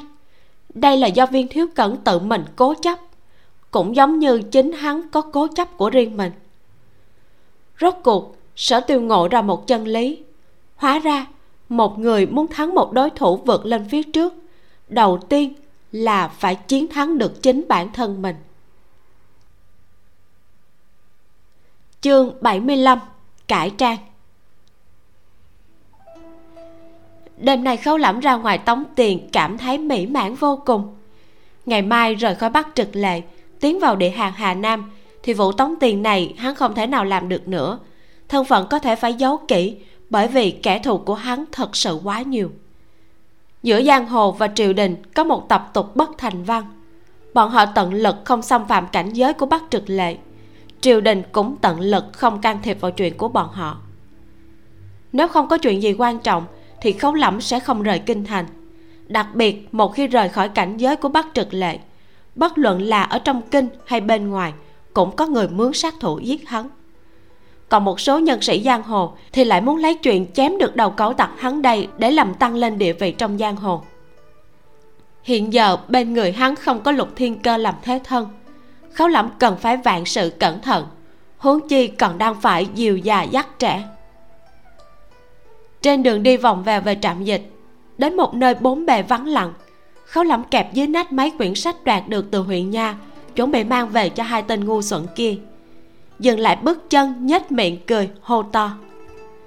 Hạ lan đại tiểu thư người theo bản quan cả đêm không thấy mệt à? Một hồi lâu hạ lan nhân xiêm y đỏ như lửa mới từ chỗ tối đi ra mỉm cười chắp tay.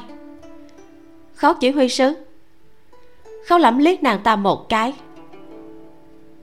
Đoán ra thân phận của bản quan có phải cảm thấy thật kiêu ngạo hay không? Hạ lan nhân mỉm cười thân phận của khấu chỉ huy sứ đâu cần phải đoán. Nguyễn thiếu khanh nói ngài chỉ là bằng hữu tốt, nhưng một đường lại vô cùng cung kính với ngài. Ngài nói đi là đi, nói dừng là dừng, dân nữ nhìn đều thấy cả. Khấu lẩm nhướng mày. Vậy ngươi còn bám theo bản quan làm gì?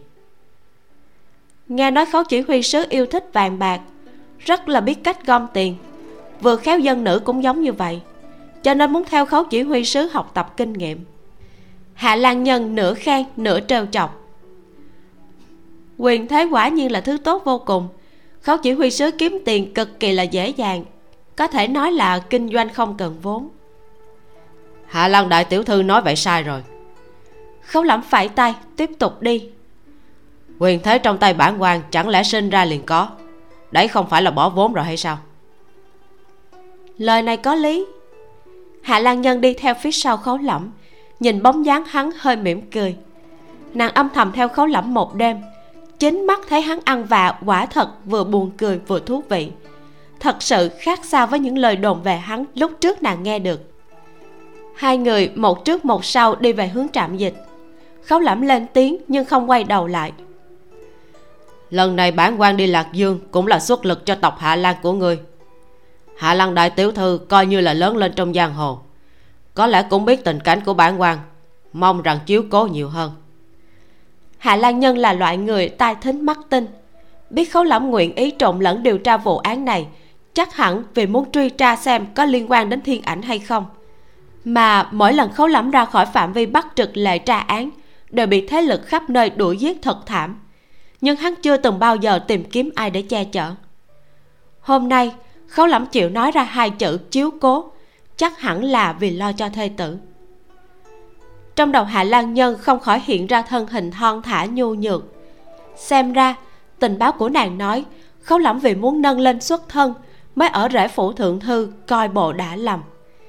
Hạ lan nhân nổi lên lòng hiếu kỳ đối với dung mạo của sở giao được che lấp dưới mũ rèm.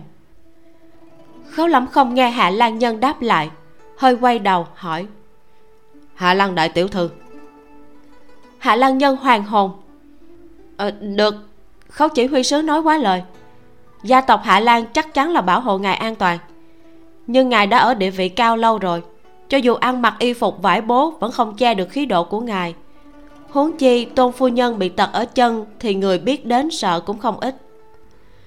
Khấu lẩm cũng đang tự hỏi vấn đề này. Bất kỳ cải trang thế nào thì chân tật của sở giao không thể nào giấu được. Nếu xuất nhập đều được hắn ôm thì càng dẫn đến sự chú ý. Khấu lẩm hỏi hạ lan đại tiểu thư có đề nghị gì tốt không? Hạ lan nhân suy nghĩ thật lâu mới nhíu mày nói ngài xem như vậy được không? Dân nữ từ nhỏ được phụ thân đưa tới tự tại môn học nghệ. Trong tự tại môn có vị tiểu sư thúc xưng là từ công tử. Hai chân tàn tật xuất nhập phải dùng xe lăn. Người gặp qua sư thúc cũng rất ít. Khấu lẩm hơi chừng lại hiểu ý hạ lan nhân muốn để sở giao giả dạng vị tiểu sư thúc này. Hắn thầm nghĩ đây là một biện pháp rất tốt.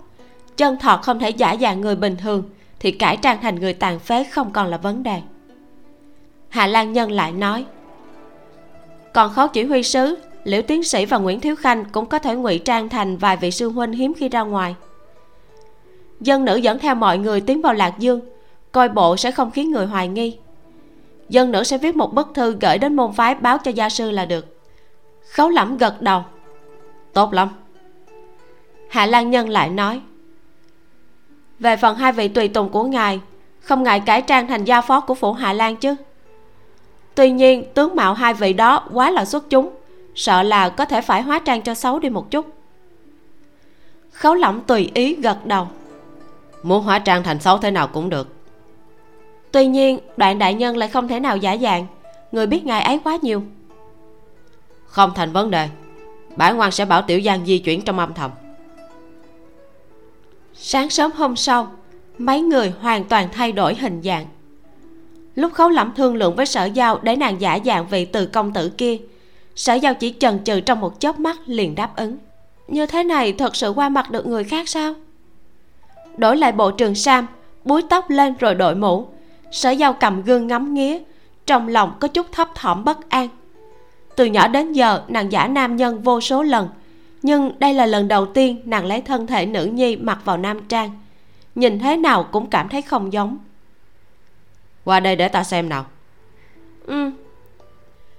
Khấu lẩm giả dạng thành một kiếm khách. Sau khi đeo kiếm sau lưng bèn quay người nhìn sở giao.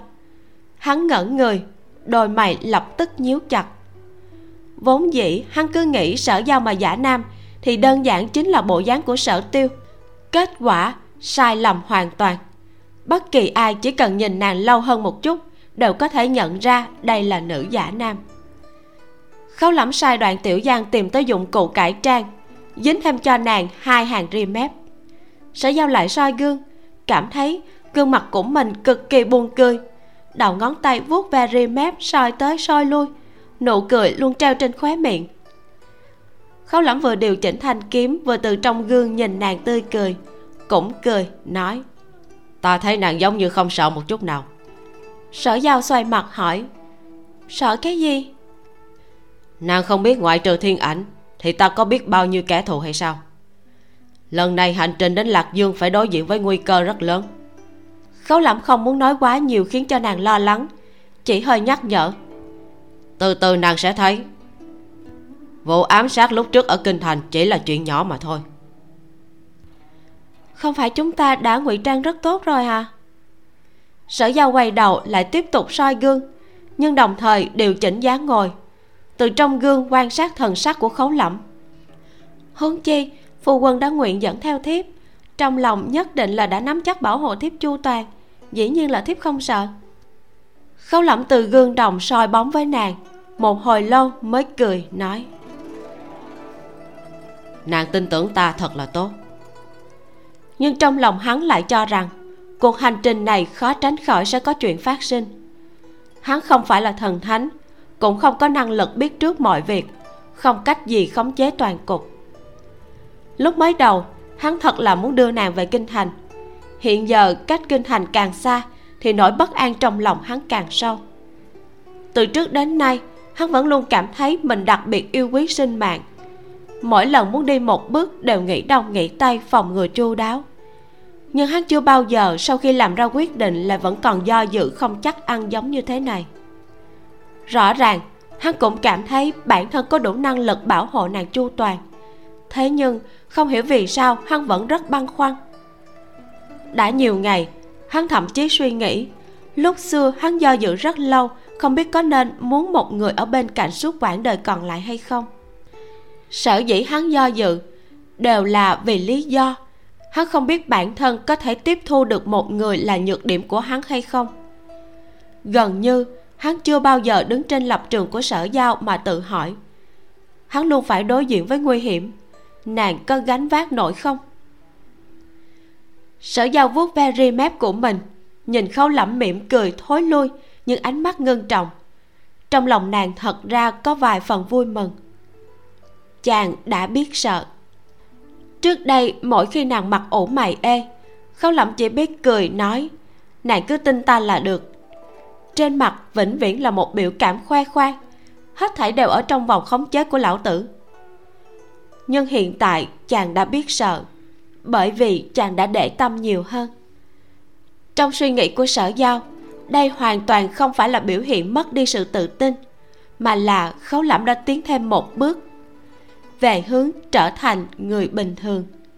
Điều này sẽ không ảnh hưởng tới năng lực của khấu lẫm chỉ khiến chàng biết nhớ nhung, suy nghĩ mọi sự chu toàn hơn. Ăn mặc chỉnh tề xong, khấu lẫm đỡ nàng ra khỏi phòng. Hai người bọn họ trụ lại ở lầu 2 đứng ở hành lang có thể nhìn thấy đại sảnh dưới lầu hạ lan nhân đứng chờ đã lâu. Nghe động tĩnh, ngẩng đầu lên. Ánh mắt nàng trước tiên dừng lại trên người khấu lẫm.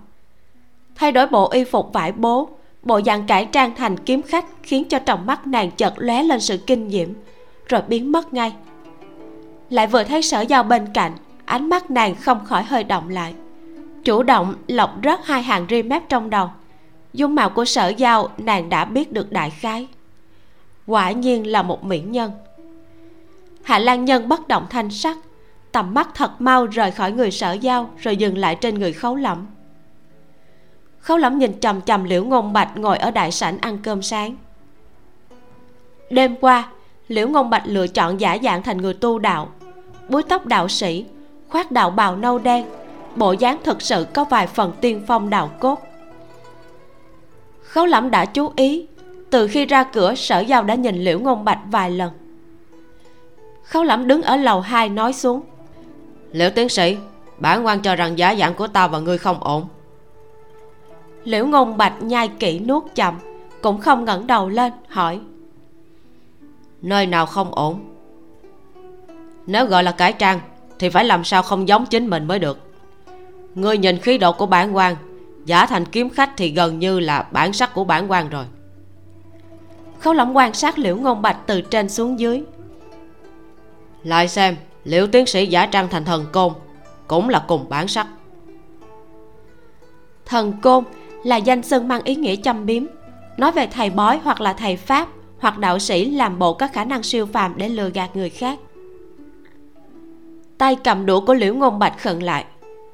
Sở giao túng tay áo của phu quân xấu hổ không thôi. Cũng không rõ chàng ta thật sự không để ý dùng từ hay là cố ý trêu chọc liễu ngôn bạch nguyễn tể thấp giọng cười. Hắn cũng giả dạng thành kiếm khách, bởi vì sợ làm cho lớn chuyện. Vụ hạ lan lão gia thu được rối gỗ đe dọa vẫn chưa lộ ra, cho nên đại lý tự không tiện trực tiếp ra mặt. Biết là khấu lẩm cố ý bươi móc, liễu ngôn bạch ngẩng đầu nhìn lên lầu hai, lướt qua sở giao, nói, vậy không biết khấu chỉ huy sứ có cao kiến gì? Khấu lẩm chỉ chỉ chính mình là chỉ chỉ liễu ngôn bạch, hai ta tráo đổi bản quan giả thần côn người giả kiếm khách. Liễu ngôn bạch đạm nhiên đáp lại. Hạ quan là một giới thư sinh văn nhược không biết kiếm thuật. Khấu lẩm cười lạnh hỏi lại. Hả? Chẳng lẽ ngươi biết đoán mệnh? Liễu ngôn bạch im lặng. Cuối cùng sự tình định đoạt. Chờ hai người đổi xong thì đoàn người khởi hành rời khỏi bắc trực lệ tiến vào cảnh giới hà nam đi về hướng lạc dương. Lạc dương thần thánh một nơi đã từng huy hoàng không cần lắm lời. Nay tuy không còn vãn tích, nhưng vẫn là trọng địa về kinh tế.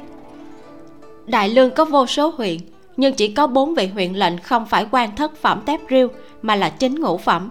Trong số đó có huyện lệnh lạc dương. Hơn nữa, đây còn là đất phong của lạc vương vị hoàng tử được thái tổ hoàng đế yêu thích nhất. Tuy nhiên, lạc dương có phồn hoa thì hiện giờ so ra vẫn kém hơn kinh thành cho nên, đối với đoàn người sở giao mà nói thì cũng không có lực hấp dẫn gì đặc biệt.